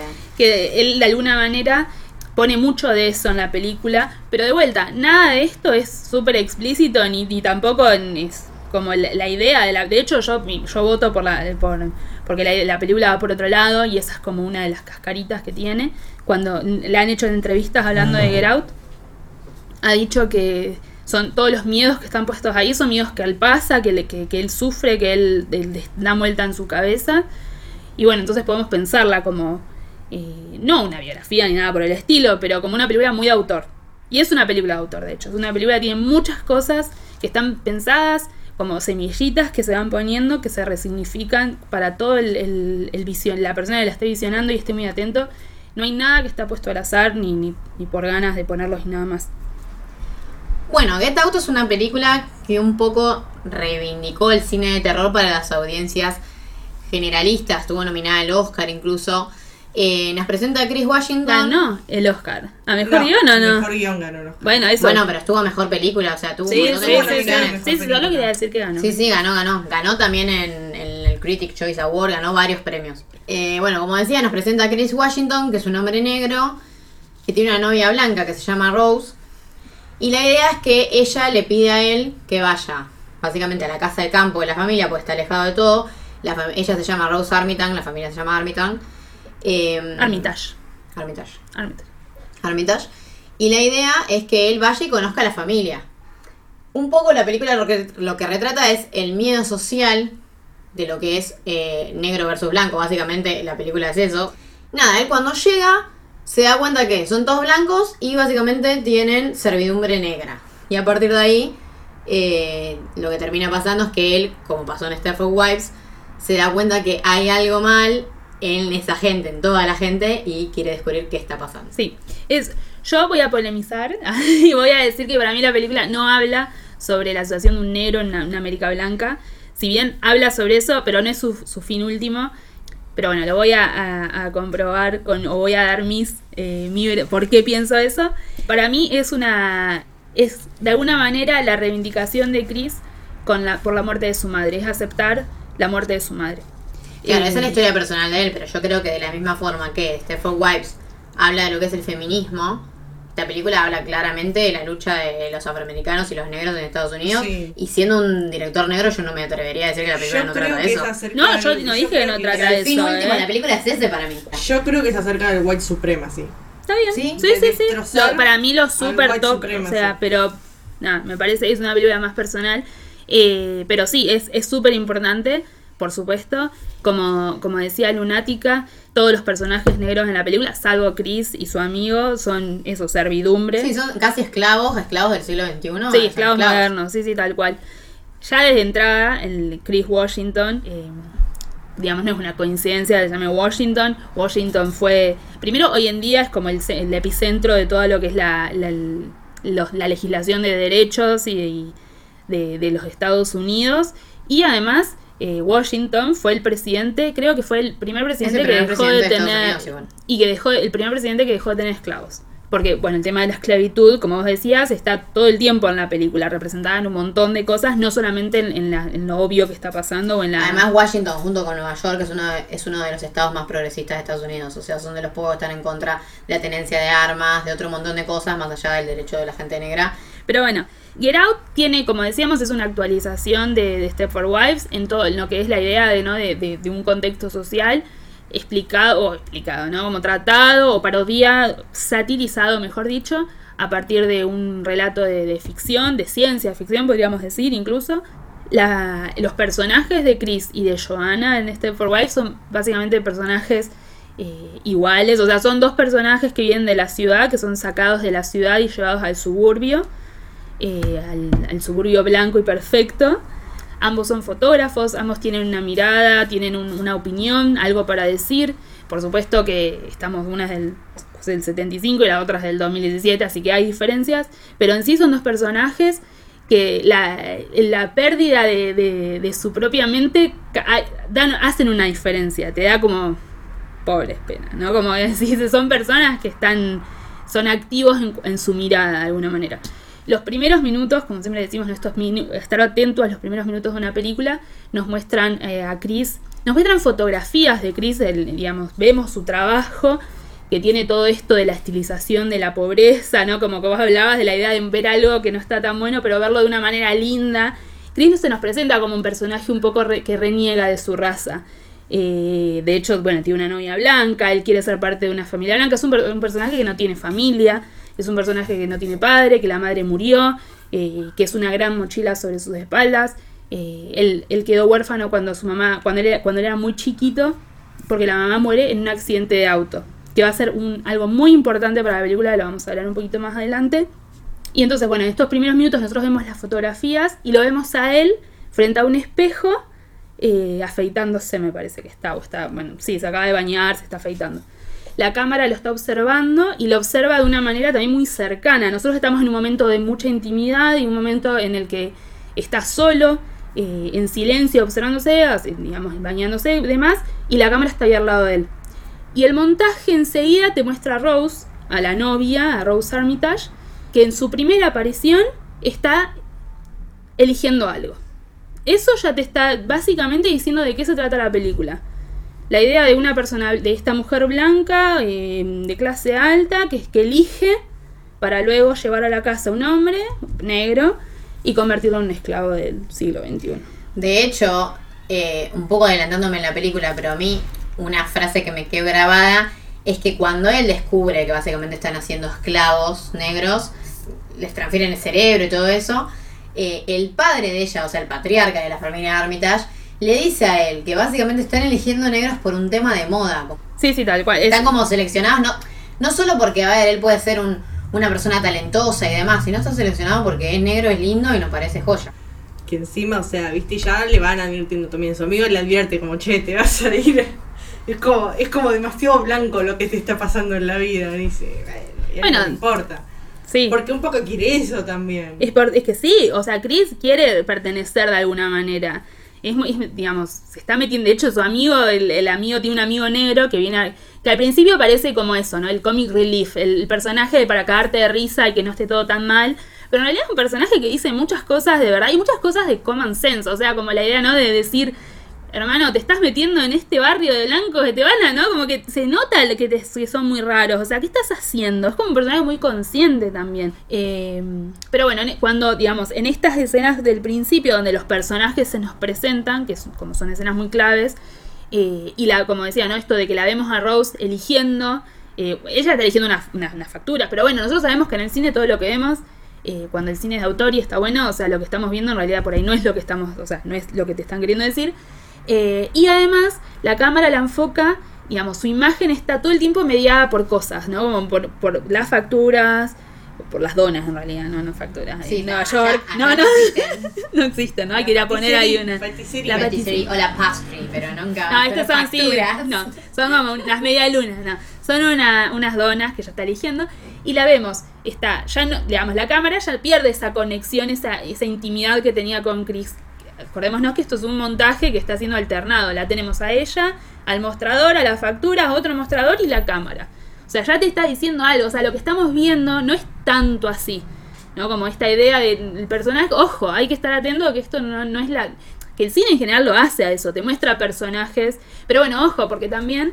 Que, te los, que, que vos al final te digan, ah, todo esto que viste no era verdad, y pero que vos la vuelvas a ver y no hay ningún sustento en que no era así. Guerau todo el tiempo te está diciendo, te está mostrando que lo que estás viendo no es lo que estás viendo en realidad. Que bueno, y esa es la diferencia, ¿no? Entre una, una película que está buena y una película que te está como engañando. Es que por eso yo insisto en que es magistral en la idea de, de dar esa sensación de que algo está pasando, lo sabés, pero no sabés qué. O sea, es una película que... Como película de suspenso también es muy buena. O sea, tiene una mezcla de géneros que es muy rara de ver. Porque incluso el humor, que es bastante más humorística que Stepford Wives, está muy bien llevado desde mi punto de vista. O sea, yo me he reído mucho con esa película. Más allá de que es una película de terror, más allá de que es una película que te pone incómodo. Te reís. Sí, sí. No, es que Jordan Peele es un cómico. O sea, es una persona... Es un vuelo cósmico. Que está buenísimo. Es esa... Cuando toma el té, decís vos. Sí. Sí, sí, que le, cuando le da el té la vieja. Esa psicodelia, sí, que está muy buena. Que ahí es cuando se, da cuenta, se introduce, digamos, lo que vos decís, que él no superó la muerte de la madre. Claro, sí. Él, bueno, cuando, digamos, después de que nosotros vemos, ¿no? El personaje de Rose, vemos el personaje de Chris, bueno, la vida sigue. Eh, ahí nos enteramos que se van a ir el fin de semana. A, él va a ser in, in, presentado a la familia de ella, ¿no? Como ese momento tan... Que, que encima medio como que... A mí me llama la atención que llevan cuatro meses de salir... Y, y ya lo va a presentar, ¿no? Como que eso también es como que uno piensa, es medio raro. Por lo general uno no está a los cuatro meses de conocer a alguien. Pero igual, eso es una mirada argentina. En el resto del mundo, la gente llega a una edad que se va a vivir junta al mes. son muy fiesteros hasta los veinticinco, veintiséis años, y después casamiento, familia, mudarse. Tal, no, o sea, igual para mí me suena, para mí tiene, set es como down. Sí, claro. Sí, sí, ellos para... tienen otra, es otra cultura de el matrimonio es visto de otra manera, ya todavía la gente se sigue casando. Nosotros acá no tanto. Al contrario, nos divorciamos. No, nos casamos o, para divorciarnos. No, no nos casamos porque nos vamos a divorciar, ya sabemos. Claro. Igual para mí tiene una razón de ser esta, esta eh, digamos, esta premura o ser tan, digamos, rápido, porque justamente ella, después vamos a enterarnos, que todo el tiempo está cambiando de novio. O sea, ella no tiene un tiempo para tener una... Porque esto no va a, a, a, no es el devenir de una relación normal, ¿no? Él está siendo usado con un fin bastante horrible. Pero bueno, entonces, en, como para volver a, a, los, a los hechos de, de, en orden, digamos... Cuando ellos se van este fin de semana, como le dice, bueno, te voy a... Y él, lo primero que él le pregunta a ella es, bueno, tus papás saben que soy negro, ¿no? Como, no, no, ¿por qué? Le dice ella, ¿no? Como hasta, hasta pero raro. Ella porque... re progresista igual, como diciendo, sí. ¿Por qué tendría que decirles? Pero raro incluso no para, para una persona que sabe que hay como toda una carga media como rara, ¿no? Y ahí es como que ya uno empieza como a notar estas cosas. Y no, bueno, no pasa nada, qué sé yo. Bueno, él es como muy, también muy tranqui, es... como que se deja llevar, como decíamos, es un personaje bastante chill out, ¿no? Como que... Sí, yo diría que él hasta es naif, porque un poco no quiere, digamos, no quiere pensar lo peor, no, no quiere ni siquiera Man. pensar que tal vez, no sé, le da la mano al padre y el padre le hace un chiste racista, que es muy probable que eso pase, porque acá también pasan esas cosas. O sea, bueno, pero el amigo le di, ¿no? Como sí, que el amigo sí. todo el tiempo se da cuenta de el eso. El amigo es como la voz un poco del televidente, de tipo, che, papá, te papea, como diciendo, fijate un poco. Bueno, cuando él llama al amigo para contarle, o le, o le dice, ¿no? Que, que se va a ir el fin de semana a la casa de Rose y que le cuida el perro, tiene un perrito como en The Stepford Wives, un blanquito chiquitito, le dice, pero ¿cómo te vas a ir a meter ahí, hermano? O sea, como, en serio, o sea, mirá que los blancos dice, no, sí, bueno, no él, además siempre... sabiendo que es una familia tradicional de los suburbios de dinero norteamericana, yo no pienso, yo creo que él no se imaginaba que sea tanto, fue como, no, como el, el epítome de lo sí. que es la, la blancura como no, liberal, es casi Ku Klux Klan la familia ah, sin las cosas, sin las capuchas, pero además no estamos hablando de la familia tradicional de mamá, papá, hija, hermanos, estaba toda la ah, familia, ah sí, sí, eso, eso capaz ah, él no bueno, se lo imaginaba, tíos, o sea, todo pero, todo el clan junto, sí, o sea. Pero bueno, cuando eh, justamente, bueno, esto en esta, como vos decías, en esta inocencia medio exasperante que uno observa en Chris, sin embargo, él no va a ser un personaje tan pasivo. De hecho, ya la, esto, la idea de que es un fotógrafo te está diciendo que él es un ojo entrenado. Que eso es muy importante, porque él va a saber ver las cosas que pasan. Él no va, no, digamos, que es lo que la herramienta que va a tener al final para poder salvarse, porque si no va derecho al fuego, digamos, no hay mucha vuelta. Pero bueno, cuando ellos van... Eh, pasan dos cosas muy importantes en el, en el viaje a, a, a esta casa de, de, de, lo, de la familia de ella, que es que pisan un, ellos atropellan un ciervo en una sí. parte, el ciervo es un símbolo muy importante en la película, que está muy bien usado, porque de hecho uno lo, digamos, si está medio como no sé, no está muy atento, es un ciervo y listo, o sea, atropelló a alguien, es la excusa para que los pare la policía, que es la segunda cosa importante que pasa, pero después vamos a ver que el ciervo es resignificado en un montón de cosas. El ciervo es la representación de la madre de Chris, eh, que también muere en una ruta atropellada.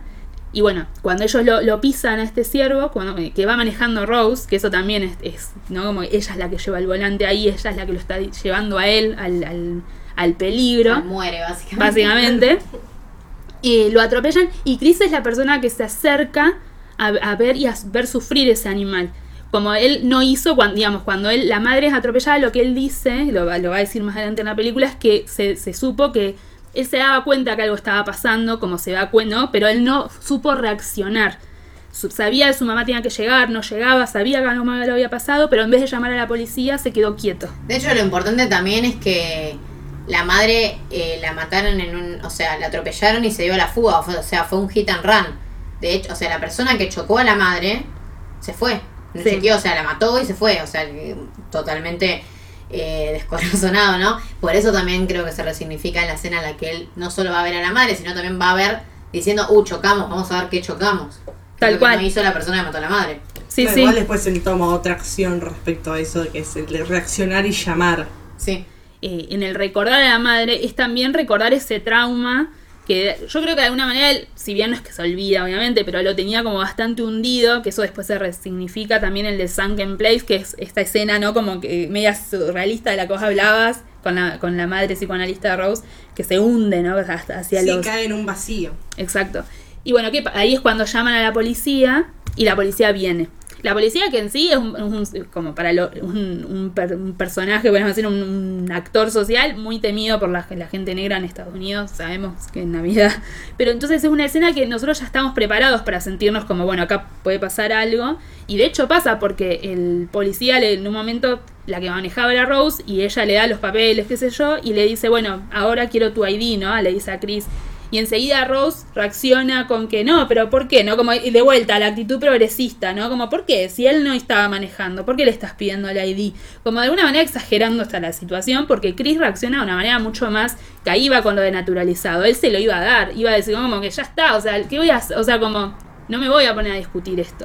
Después vamos a ver que en realidad la escena, otra vez, en que como en toda Get Out, todo lo que estamos viendo no es lo que nos quieren hacer ver, y que en realidad la escena de, del, del policía no era que ella era una persona buena y buena y progresista, es que no quería que sepan que el chabón estaba ahí, ¿no? Como que si le hacen una multa y sale el nombre de Chris, saben dónde está cuando él se desaparezca. Ojo con eso. Todo el tiempo ella tiene, la familia en general, la familia Armitage tiene eh, actitudes que podríamos pensar son buenas y no, y ahí es cuando te hacen pensar, ¿no? Como, ¿quién es el malo? Los que son malos porque dicen que son cosas horribles o los que en realidad te están escondiendo las verdaderas intenciones.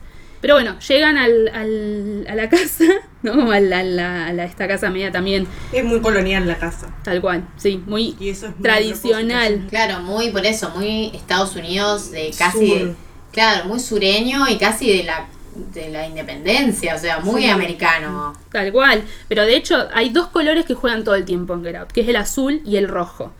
Que son los colores que representaban los dos bandos en la guerra, sí, ¿no? Como de, que es la guerra de la, de racista esta que hubo. Y toda esta representación del rojo está muy ligada a la familia, a la familia Armitage. Cuando ellos, bueno, cuando ellos llegan, toda la escena es como muy graciosa también en algún punto. Como que son, porque son medio la figurita de, ¿no? De, de los de los liberales norteamericanos queriendo hacerlos cool, ¿no les parece? Como que sí, sí, él al toque se siente un toque incómodo igual, es como que vos lo ves y vas como, ¡epa! Yo sabía que, o sea, tipo, me imaginaba como algo, me imaginaba algo más tranqui y de repente tiene el despliegue tal cual de la sí, familia tradicional ahí. Y vieron que estás, la, bien llega la madre, creo que está sentada, ¿no? Como que está el padre parado y estaba la madre en el por sentada. Como que eso también, la madre suele estar sentada y el padre parado en algún, muchas escenas. Como que hay ahí algo, sí, es como el, la imagen completa ahí del, le falta estar con la... El, como que, de hecho, Chris en un momento le dice a, la, a Rose, no vaya a ser, tu papá no va a aparecer con la escopeta y me va a perseguir, ¿no? Como haciendo el chiste del padre sobreprotector o como que va con un negro, como que, ¿no? Y ella se ríe, no sé qué, y de hecho al final, pobre, bueno. Bueno, entonces cuando nos llegan y se introducen a, a Chris, a, a, a digamos a la Rose, en, Rose, claro, introduce la familia Rose, entran a la casa, ¿no? Bueno, otra vez, ¿no? El espacio donde el horror va a pasar es una casa, es, ¿no? La parte como doméstica de... El padre le empieza a mostrar la casa y, y, y empiezan a, a, ¿no? Como a decir, bueno, acá está esto, qué sé yo. Le muestra unos cuadros. Y le, y le muestra, de la que está donde está la familia de, de ellos, y le, y le muestra al, a su suegro, creo que, o, no, mentira, su padre, el padre de, de él, digamos, el Roman, creo que se llama. Que hay un paralelismo con Roman de Rosemary's Baby, que también después lo vamos a ver al personaje de Roman, pero tiene esa misma impronta de personaje, el villano, medio, ¿no? Como malvado. Malvado, pero en un bastante heavy. Eh, y le, cuen- le, da, le, le cuenta un, una anécdota bastante significativa con el tono de la película, porque le dice, bueno, mi padre, Roman, qué sé yo, era un corredor, un atleta. Y, en la, y cuando se hizo la preselección para la, las Olimpiadas en la que Jesse Owens, que digamos fue en la época de Hitler, en la que mm. no Hitler con toda esta idea de la raza aria, que los blancos eran superiores, ¿no? Como... los negros son los inferiores, o cualquier otra raza que no sea blanca en realidad. ¿Y qué pasa? Jesse Owens va y gana y sale primero y le gana a los blancos y ve como en el podio está un negro. Le dice que su propio padre, Roman, había sido, salió segundo en, en por familia. Debajo de Jesse Owens, que casi gana, o sea, casi va a las Olimpiadas en representación de Estados Unidos.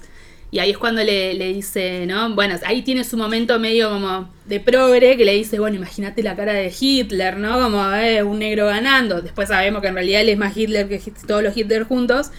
Y le dice, mi padre casi lo supera. Que eso es muy importante, porque cuando nosotros sepamos la verdad de lo que está pasando, y que es, esta familia es una especie de boy snatcher, ¿no? De invasión de cuerpos de negros.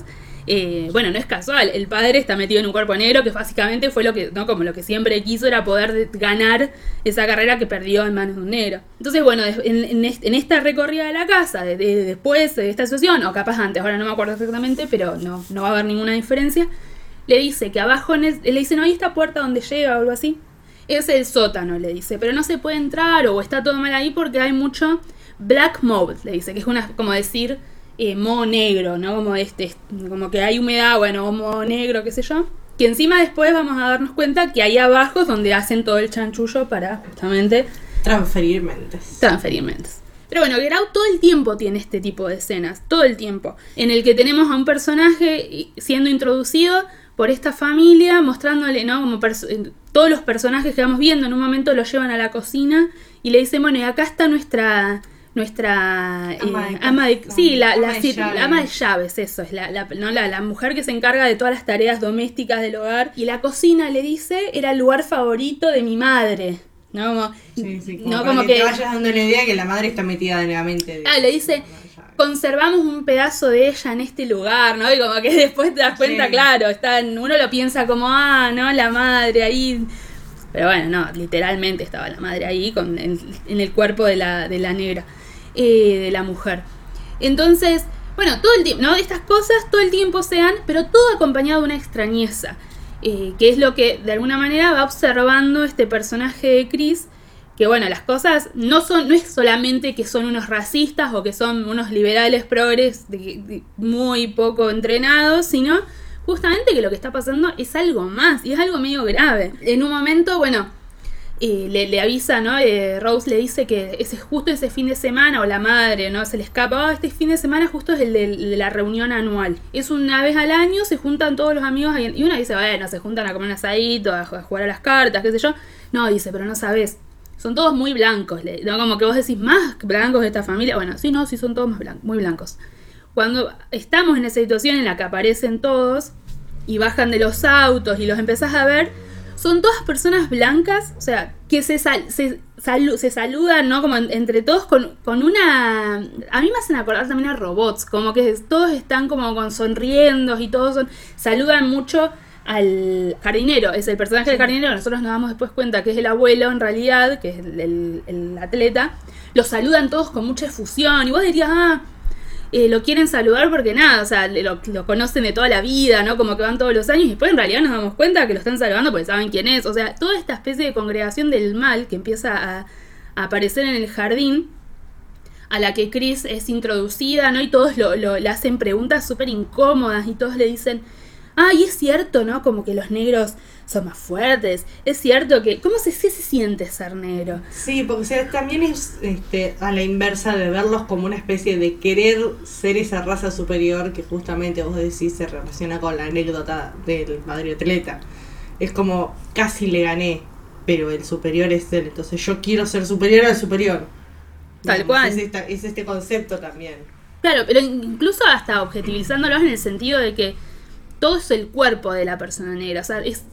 No, que bueno, tiene que ver con esto de que en realidad lo que quieren es el cuerpo de, de estas personas y no, no la mente, muy straightforward, ¿no? No importa lo que vos pensás, a mí, nosotros nos importa lo que tu cuerpo puede hacer y nosotros queremos tomar este cuerpo, aprovecharnos de él, pero seguir pensando como nosotros, o sea, lo importante, justamente todo el poder reside en la mente, que es lo que quieren de alguna manera desechar de estas personas que consideran inferiores. Por ejemplo, bueno, esto del deporte... Se consideran, de, digamos, de mente inferior. Sí, sí, tal cual. Pero bueno, o sea, digamos, sí. Como la discusión de qué es lo que importa, ¿no? Como dónde está la sí, persona. Sí, sí. Cuando empiezan a, mostra- a introducir a Chris a las diferentes personas, ¿no? Como que él se da cuenta, bueno, son todos blancos, es verdad, pero encima son blancos que a mí me están tratando como un objeto. Me están haciendo preguntas muy incómodas, le- todos interesados en tocarlo, en-, en preguntarle cosas muy desubicadas. Y en un momento él se aleja porque se siente bastante incómodo en la situación. Porque aparte él, acordémonos, él acaba de llegar a una casa, conocer a una familia, la familia de su novia, pensó que iban a pasar un fin de semana tranquilo y de repente le cae toda esta fiesta en el jardín de la familia, un montón de gente bastante desubicada. Y él empieza, bueno, a querer alejarse y a hacer un poco la suya para descansar, que es sacar fotos. Digamos, a tratar de, de, de observar a la gente a través del lente. Como decíamos, ¿no? La idea de la cámara es la idea de justamente una mirada, una pos- un posicionamiento... Que en, y al mismo tiempo va a ser un arma más adelante en la película, vamos a ver, es cuando ve a, la, a otra persona negra, o sea, entre la gente que no es ni, no es ni el jardinero ni la, ni la ama de llaves, que ya los personajes que ya hemos visto. Entonces lo primero que quiere hacer es acercarse y, y hablarle, ver qué onda, y cuando el personaje se da vuelta, vemos unos ojos que realmente te hacen acordar a los ojos de Joanna al final de este For Why. Son unos ojos totalmente vacíos, como robot, ¿no? De vuelta a esto robótico, sin expresión, y él ahí enseguida es como que... Ese es el momento en el que él como medio que flipa, como dicen los españoles. Y ahí es cuando llaman amigo, o lo llama después. No, sí, él sube a la casa, a la habitación, porque se da cuenta, digamos, que está todo muy raro, muy mal, sube a la habitación y llama al amigo. Y, y le, le dice, ¿no? Como me suena de algún lado, esta, que también esta idea, ¿no? De, de, de es... Pero no deja de ser el momento en que le sacan el cerebro, o no, la idea del control de, del libre, del, del yo, de, ¿no? Como que le dice, sí, yo, esta persona me suena, pero ¿quién es? Ahí hay, hay, hay algo que, bueno, no, no nombramos, que en realidad la película cuando empieza, tiene unos, minu- unos segunditos al principio, en el que vemos a un personaje negro caminar en un suburbio de noche, un, una calle muy linda, digamos, muy, un momento muy Carpenter también, que es atacado... caminando en la calle y que es atacado por, por una persona que baja de un auto, una persona enmascarada, no se puede saber quién es. Que resulta que ese personaje, yo no lo reconocí, no sé, digamos, si vos por ahí lo reconociste, pero no. es el mismo, es el personaje que después nosotros vemos en la fiesta. Que bueno, él, Chris tampoco lo reconoce, pero cuando le cuenta al amigo, el amigo le dice, no, pero yo te dije, ¿eh? Como, como, ¿qué estás haciendo ahí? Te van a convertir en un esclavo sexual, le dicen. Eh, que bueno, es gracioso, ¿no? Pero no estaba tan equivocado, ¿sí? Porque los estaban convirtiendo en una especie de esclavos. Entonces, bueno, ahí es cuando quiere conseguir, o sea, quiere mostrarle a su amigo cómo es esta persona, porque y le, sac, le quiere sacar una foto con el celular medio escondida, ahí con, como con carpa, como dicen, ¿no? Y, y, y lo, lo saca, se pone el celular medio a la altura de la cintura y aprieta para sacar la foto y sale con flash. Y al momento que el flash sale... Es una especie de, de, de, de wake up call, como dicen, ¿no? De, de, desper, de lo despierta, una, un sopapo al personaje este... Logan se llama el personaje, el, el otro negro de la fiesta, el que él reconoce, el que Chris reconoce de un lado y no sabe dónde es. Como que se despierta y empieza a decir, huye, huye, ¿no? Get out, get out, el nombre de la película. No, y le, le empieza a gritar, eh, andate, andate. Get out. Sorry, man. Okay. Get out! Yo, no, yo, chill, man. Get out, chill, chill, man. Y bueno, lo llevan, ¿no? Como que lo, lo, lo alejan de, de ellos para que se calme y queda ahí. Pero y ahí Rose no como, no, está todo bien, qué sé yo, fue un momento. Pero él se da cuenta que eso no es normal. Dice, no, mi tío tiene convulsiones y esto no es una convulsión. Claro, sí. Entonces, bueno, a veces, digamos, esa es la, el, es una de, de, de las escenas en las que nosotros nos damos cuenta que la mirada juega algo muy importante. Ya sea la mirada de, de una, de, de Chris o los instrumentos que él utiliza para mirar, que son las cámaras. Sí, también el sonido, los chasquidos, que justamente después es un, como otro despertar para él. Cuando cae en ese vacío. Entonces, con claro. Chasquidos. El vacío del que vos y el hablas. El chasquido del flash está relacionado con eso también. Tal cual, sí. El, el, el vacío del que vos hablas, eso que todavía no lo nombramos, que es el, la, la escena de la hipnosis, porque Chris fuma. Y la madre le pregunta, ¿no? Como, ¿vos fumás o algo así? Y sí, bueno, ay, pero es muy horrible fumar. Y como se lo dice como, no como, te, che, te conviene fumar, sino se lo dice con una molestia que después nos damos cuenta que en realidad es porque... quieren usar ese cuerpo que está contaminando con cigarrillo, ¿no? Entonces, que se, como que les molesta, como que el cuerpo ya les pertenece y ellos están con, está, él está contaminando algo de ellos. El, no, el padre dice, no, porque Missy creo que se llama la mamá, me parece. Le dice, porque bueno, Missy, ponele, te puede hipnotizar, es psicóloga, así que te puede hipnotizar y vas a dejar de fumar. Bueno, la hipnosis es una especie de, de, de, sí. de mind control, pero bueno, o, o sea, uno no lo ve de una manera negativa. Y él, pero igual él le dice que no, o sea, eres una persona que no quiere, o sea, que, que, que pasar por esa experiencia. ¿Qué va a pasar? Hay una escena donde la madre a la noche, él sale a fumar, creo, y cuando vuelve a entrar a la casa lo está esperando sentada esta sí, mujer. Sí, lo convence, o sea, lo convence, lo, lo lleva a la fuerza. Lo lleva a la fuerza, porque él se sienta, le dice sentate, y él piensa, supongo que pensará que va a charlar un rato con la madre de su novia no, o no, algo así. Y la mujer está tomando una taza de té. Y es muy importante también, porque si bien... para efectos del relato, la taza de té y la cuchara de plata lo que hacen es funcionar con... Es, es el, el, el péndulo que utilizan para hipnotizarlo. Tiene connotaciones históricas que son que van muy en la línea de lo que la película eh, te está mostrando. Que es, bueno, la, primero que el, la taza de té simboliza una, digamos, la idea de civilización. O sea, la gente... La hora del té, ¿no? Como uno va a tomar el té y es un sí, momento... Sí, es totalmente colonialista. La idea de la porcelana, la plata, el... De hecho, el, el, el pattern, no sé, no me sale ahora la palabra, pero el, la guarda que tiene la taza es una guarda muy conocida, que es una guarda de, de digamos, de, en cuanto a porcelana de colección y demás, que en, en su época era de la alta realeza, ¿no? Y, y, y lo que está tomando que es té, porque ya dicen, ¿no? Una taza de té, el té era un, un elemento de intercambio en la época colonial y que se intercambiaba sí, té sí, como se intercambiaban está personas. Está tomando té de usaquita, está tomando té en hebras. Ah, es, es por, no claro. Sé. Y bueno, y es a partir de este elemento que va a ser el, todo el, el rito de, de hipnosis en el que él cae. Y justamente cuando él cae en, en esta especie de sunken place, ¿no? el, lugar, el lugar hundido, podríamos decir, es que eh, el personaje de Chris vuelve a recordar, o, o, o por lo menos verbaliza para nosotros, para el espectador, toda la situación con su mamá. Que nosotros ya lo vimos anteriormente representado, como dijimos, en El Ciervo. Que lo, lo que dice es, después me enteré que mi mamá estuvo muchos minutos viva, él, él se siente muy culpable, él tiene una culpa muy muy grande que no lo deja de alguna manera crecer, porque él todo el tiempo se eh, está volviendo a eso, la idea de que él se hubiera llamado por ahí a la policía, o, a lo, o, a, o, había, o le hubiese dicho a alguien que, que estaba pasando lo que estaba pasando, la madre por ahí volví, sobrevivía, entonces... digamos, este personaje de, de su suegra, de Missy creo que era el nombre, juega justamente con eso, con los traumas de Chris, para hundirlo, hundirlo, hundirlo y dejarlo ahí, porque después sabemos que la idea es dejarlo ahí como en una especie de subconsciente para poder utilizar justamente su cuerpo y que ya no tenga más control sobre él mismo. Que digamos, la idea está también de usar cuchara, péndulo y, y todo para hacer un despertar. Yo creo que la película habla mucho también de esta idea de colonización. Justamente, digo, todos esos cuerpos que están en control están siendo colonizados también. Digo, la casualidad, la casa, el tipo de casa, el lugar, el no, momento.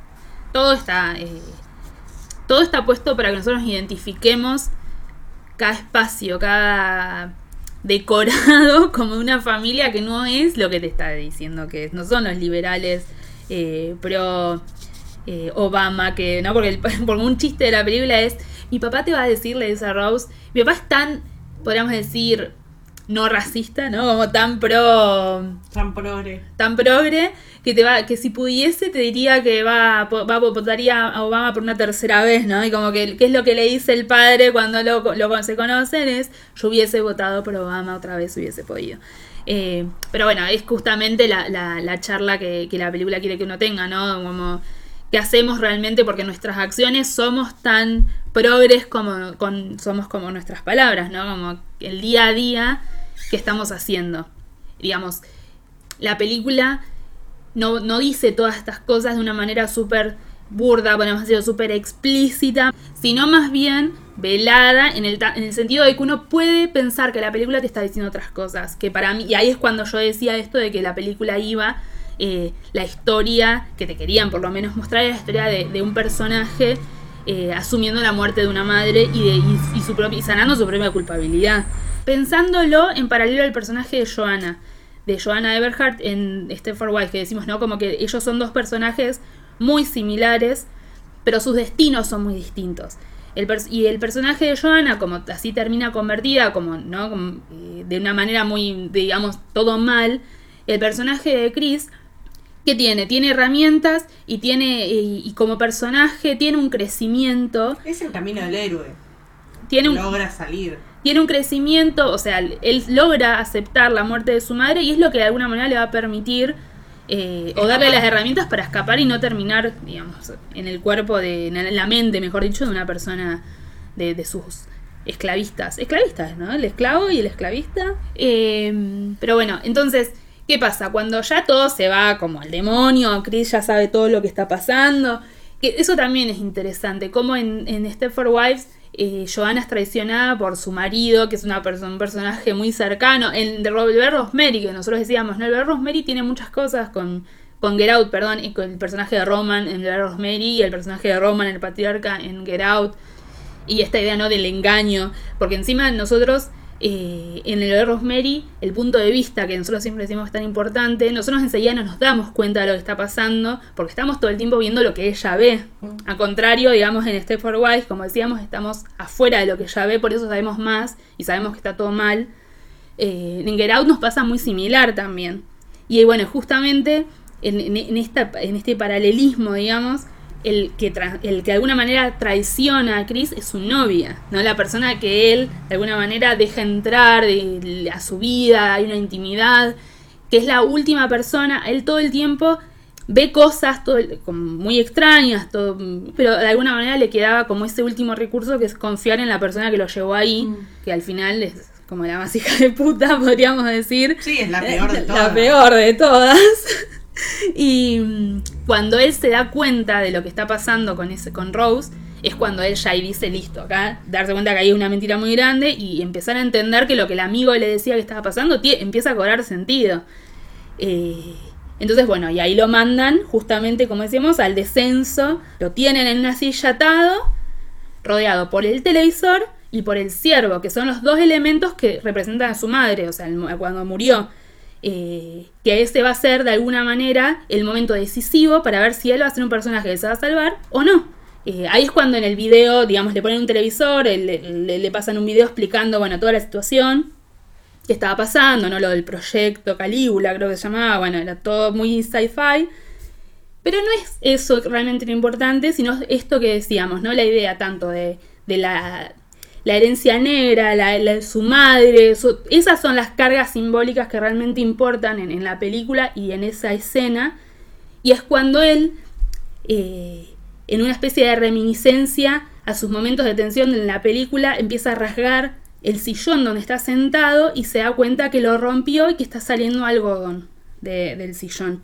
Y el algodón, como ya todos sabemos, es, digamos, un elemento simbólico del... Sí, del... por los campos de algodón y la esclavitud, justamente. Es, claro. un, es un elemento simbólico muy fuerte. Muy fuerte. Que va a ser básicamente el elemento que, de alguna manera, digamos, le arruinó la existencia a tantas, tantas, tantas, tantas personas negras en Estados Unidos, es lo que le va a salvar la vida a Chris, porque se lo pone, después nos vamos a dar cuenta, pero él va a ponerse ese algodón en los oídos y no van a poder, justamente...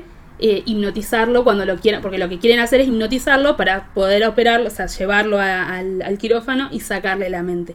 Ahora, algo que no nombramos, pero que bueno, como todos vieron la película ya lo saben, es que eh, lo que estaban haciendo con Chris y toda esa gente que fue a la, a la visita de la casa es justamente una, una especie de subasta para poder eh, nada, tomar el cuerpo de Chris y, un, y una persona de las que el que lo compra toma su cuerpo, pasa su mente, bueno, todo muy... Sí, todo muy creepy. Todo muy normal y sereno. Y justamente la persona que lo termina comprando a Chris es un personaje que otra vez, como todo lo que le pasa, se la quiere hacer de bueno, ¿no? Como le dice... No, bueno, yo... Y que es algo importante, ¿no? Como le dice... yo Es un personaje ciego, ¿no? Es, es el dueño de una galería, porque el, que, la que Chris... Una galería de arte, de fotografía. Chris, acordémonos, es fotógrafo. Y le dice, bueno, ¿no? Como la ironía de un curador de fotografía ciego, de arte ciego. No, yo no puedo ver, yo quiero tener tus ojos, ¿no? Como, eh, no solamente ciego, sino que de alguna manera es como que a él no le importa que sea, que sea negro, que es como lo máximo, ¿no? Del de progre, era como que yo no veo tu color, a mí me importa que tus ojos, le dice. Y bueno, ahí es cuando en, en toda esta escena lo quita que lo quieren eh, hipnotizar para poder llevarlo y sacarle su, su, su mente, es cuando él se va justamente, va a pelear por su vida y va a terminar liberándose. Eh, él pelea por su vida muy desde abajo, empieza pegándole a los que están en el sótano, le pega al hermano, siempre son por lo general golpes en la cabeza, eso es muy interesante porque justamente el eje central donde piensan estas personas que está el reside el poder es en la mente y sí. digamos, lo que ellos quieren entender es el cuerpo de estas personas. Entonces sí, eh, también hay una idea de, de ascenso desde el sótano tal cual, sí, hasta la salida. Claro, sí, ni hablar. Eh, que bueno, por eso decía esto, ¿no? Como de, de que empieza desde el sótano pegando cabezas y va subiendo, va subiendo, sube a la casa a, a pegarle a estos personajes. O sea, todo es a través de la fuerza, que es algo que Chris en un momento de, de la mitad de la película, cuando es presentado el hermano, ahí es cuando nos damos cuenta, o sea, no ahí, pero si uno se pone a pensar, el hermano es el personaje que al principio de la película va a captar, a, o sea, le pega a Logan al, en, en este barrio, ¿no? Que nosotros decíamos que estaba caminando y lo secuestran y le pegan, porque le pega con una llave de artes marciales, no sé, yo no, no tengo mucha idea de, de, de ese tipo de deportes, pero él le nombra la llave y le dice, a mí eso no me gusta, yo soy más del básquet, pegar y eso como que no es mi estilo, pero bueno, va a ser su estilo al final para liberarse de todas estas personas y poder salir, salir de esa casa. Él, el único personaje que no enfrenta es a Rose, a su exnovia, podríamos decir, porque está arriba en su habitación, escuchando música, tiene auriculares y está tomando leche y comiendo cereal. Bueno, mucha gente observó esto de que ella toma la leche, o sea, que la leche la pone por un lado, el cereal por el otro, y bueno, especularon algunas cosas. El, el, lo que dijo Jordan Peele es que esa escena, básicamente, lo que ella quiso mostrar, lo que él quiso mostrar es que Rose es un personaje muy metódico y obsesivo. Pero bueno, cuando, eh, digamos, él se escapa, se sube al auto, eso también es interesante, se sube al mismo auto blanco que había querido, que lo había, que había secuestrado al principio. Bueno, eso también es importante decirlo, son nuestra productora, eh, editora nos nombró, que es cierto que no nos habíamos dado cuenta, que el auto que secuestra a Logan al principio es un auto blanco. Que encima un auto blanco, o sea, cuando uno quiere hacer como una, un, cometer un delito, pensaría que usaría un auto un poco más tranqui. Sí, usas un auto negro. Claro. Vamos a decir verdad, se enmascaran a la noche ya. No, no, nadie se un poco más disimulo. No, no secuestras con un B M W. Y un B M W blanco, bien no. Ahí brillante. Así que bueno, medio que te, también es como una representación de la impunidad que tiene ser blanco en Estados Unidos, ¿no? Como donde no tenés que hacer mucho esfuerzo para...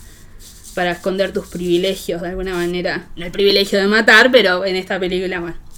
Eh, entonces al final, cuando Chris escapa de la casa, justamente lo hace en el auto blanco, que al principio eh, secuestró a su... Es un lindo remate. Es un lindo remate. Un lindo remate. y, la que, y ahí es cuando eh, Rose escucha un ruido y se saca los auriculares y se da cuenta de que se escapó y que su familia está masacrada en, en, en básicamente está masacrada en el, en el living, y ella sale corriendo con que con una escopeta, sale corriendo totalmente de blanco, ya ahí es como que no hay ningún tipo de careta, en una magistral, podríamos decir, interpretación. No me, Williams es el apellido de, de ella, en la actriz, no me acuerdo el nombre ahora, pero realmente su, está buenísimo el personaje, el cambio que tiene. Y sale corriendo con la escopeta. Y también sale corriendo atrás de ella el personaje del abuelo de ella, que está el en el atleta. Cuerpo del atleta, ¿no? Como ahí lo vemos de vuelta a correr. Y lo que Chris le pasa en, en, en esta huida es que atropella a la abuela, de los, a la que, digamos, el cuerpo es de la, de la, de la, del ama de llaves, pero él la atropella cuando quiere huir y no puede todavía, con, digamos, con ese recuerdo de la madre, y va y la levanta, le da mucha culpa, la sube al auto... Pero bueno, o sea, él no tenía muy en claro que esa mujer se la va a volver en contra. Y bueno, va y la, lo, se quiere, obviamente lo ataca, qué sé yo. Bueno, ahí pasan muchas cosas, sucedieron cosas, qué sé yo. Pero la cuestión es que terminan todos en la ruta con Rose persiguiéndolos con la escopeta. Hay un momento, digamos, de, de forcejeo en el que pensamos que ya Chris no tiene ningún tipo de destino eh, más que la muerte. Y aparece el abuelo... y le pide el arma a Rose, que lo está apuntando, o sea, para rematarlo básicamente a Chris. Y el abuelo le dispara a ella. ¿Por qué? Porque justamente lo que te está diciendo es que, digamos, ahí no está primando el, el, el cerebro blanco, podemos decir, sino el, ese inconsciente muy chiquito que les dejaban es el que logró despertarse y dar el tiro, digamos, como ayudarlo a poder liberarse. Y se suicida. Y bueno, y ahí queda Rose... tirada al costado de la ruta, haciendo una simetría perfecta con el ciervo del, del comienzo, y la ma- lo, nos podemos imaginar a la madre, y aparece un patrullero. Un patrullero donde, digamos, lo que vemos en realidad primero son las luces, estas, estos colores rojo y blanco de los que habíamos hablado antes, pero unidos, al, aparecen en, reflejados en la ruta, digamos, la primera vez que ves que ves la película lo pensás es, la puta madre, acá va a venir la policía, va a bajar el, el patrullero y le va a poner un tiro a Chris porque va a pensar sí. que acaba de matar, no, como Fijaba matar a la novia, sí, sí. no, como típico escenario del hombre blanco y la y otra persona negra al lado heridos, y para tranquilidad de todos aparece el amigo, y bueno, y ahí es como que el amigo le, no lo ayuda, suben al, al a la a la patrulla a la, al patrullero y le dice, no, bueno, yo te dije ¿no? yo te dije que yo te dije pero bueno, es, está bueno como eh, toda la esto todo esto que, que repasamos y, y hablamos, que todas estas caretas que se caen al final y todas estas cosas están realmente bien hechas, no es un engaño, uno no se siente engañado, no siente, oh, pero Rose como que resultó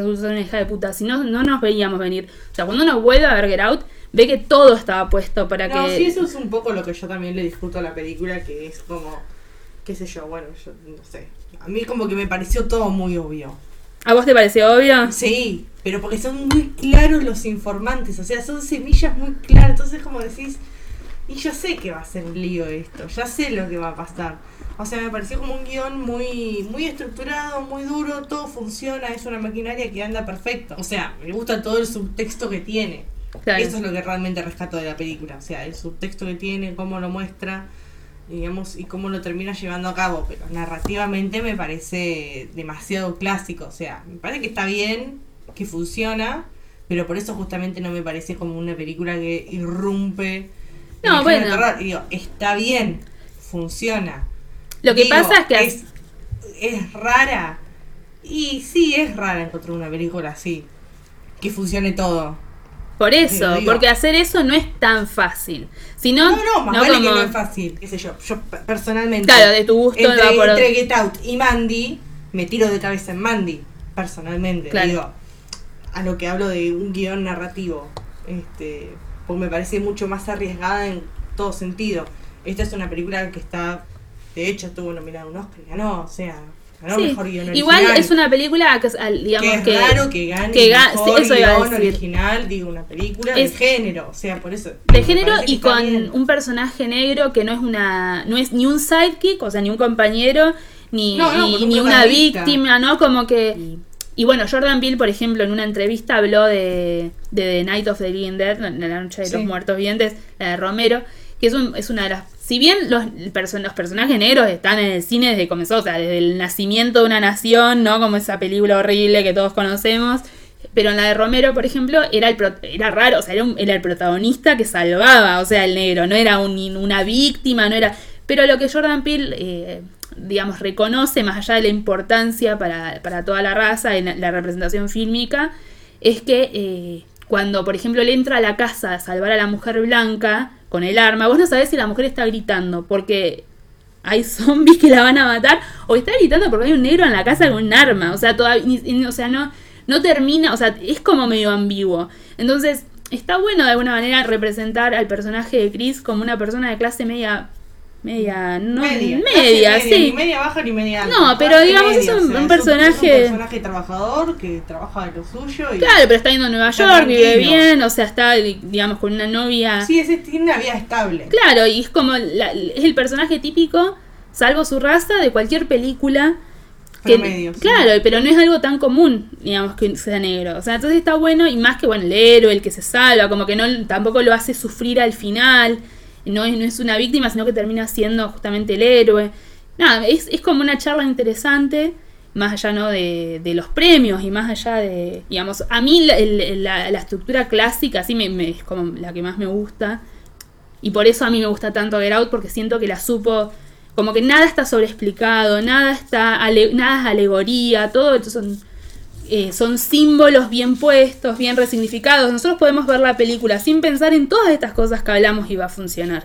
Sí, sí, entonces, por eso es una película que funciona perfecta como un reloj, o sea, eso se lo rescato y digo, pero yo no lo veo por ahí tanto como una virtud, veo más una virtud del subtexto que tiene que, digamos, esta cosa de tirar informantes de a poquito, es como... No sé, para mí... Para, me parece... Bueno, yo creo que eso es valioso justamente para no engañar al espectador, como para decir, si vos sos un, si el espectador resulta ser avispado y está atento, puede darse cuenta de cosas y no son sacadas de la galera al final, ni engañado, ni... Yo lo disfruté porque... O sea, no subestima al espectador. Que... No, no, no subestima, no sé. No, no lo subestima. ¿En qué lo digo, subestima? Digo, para mí no subestima, el... no sé.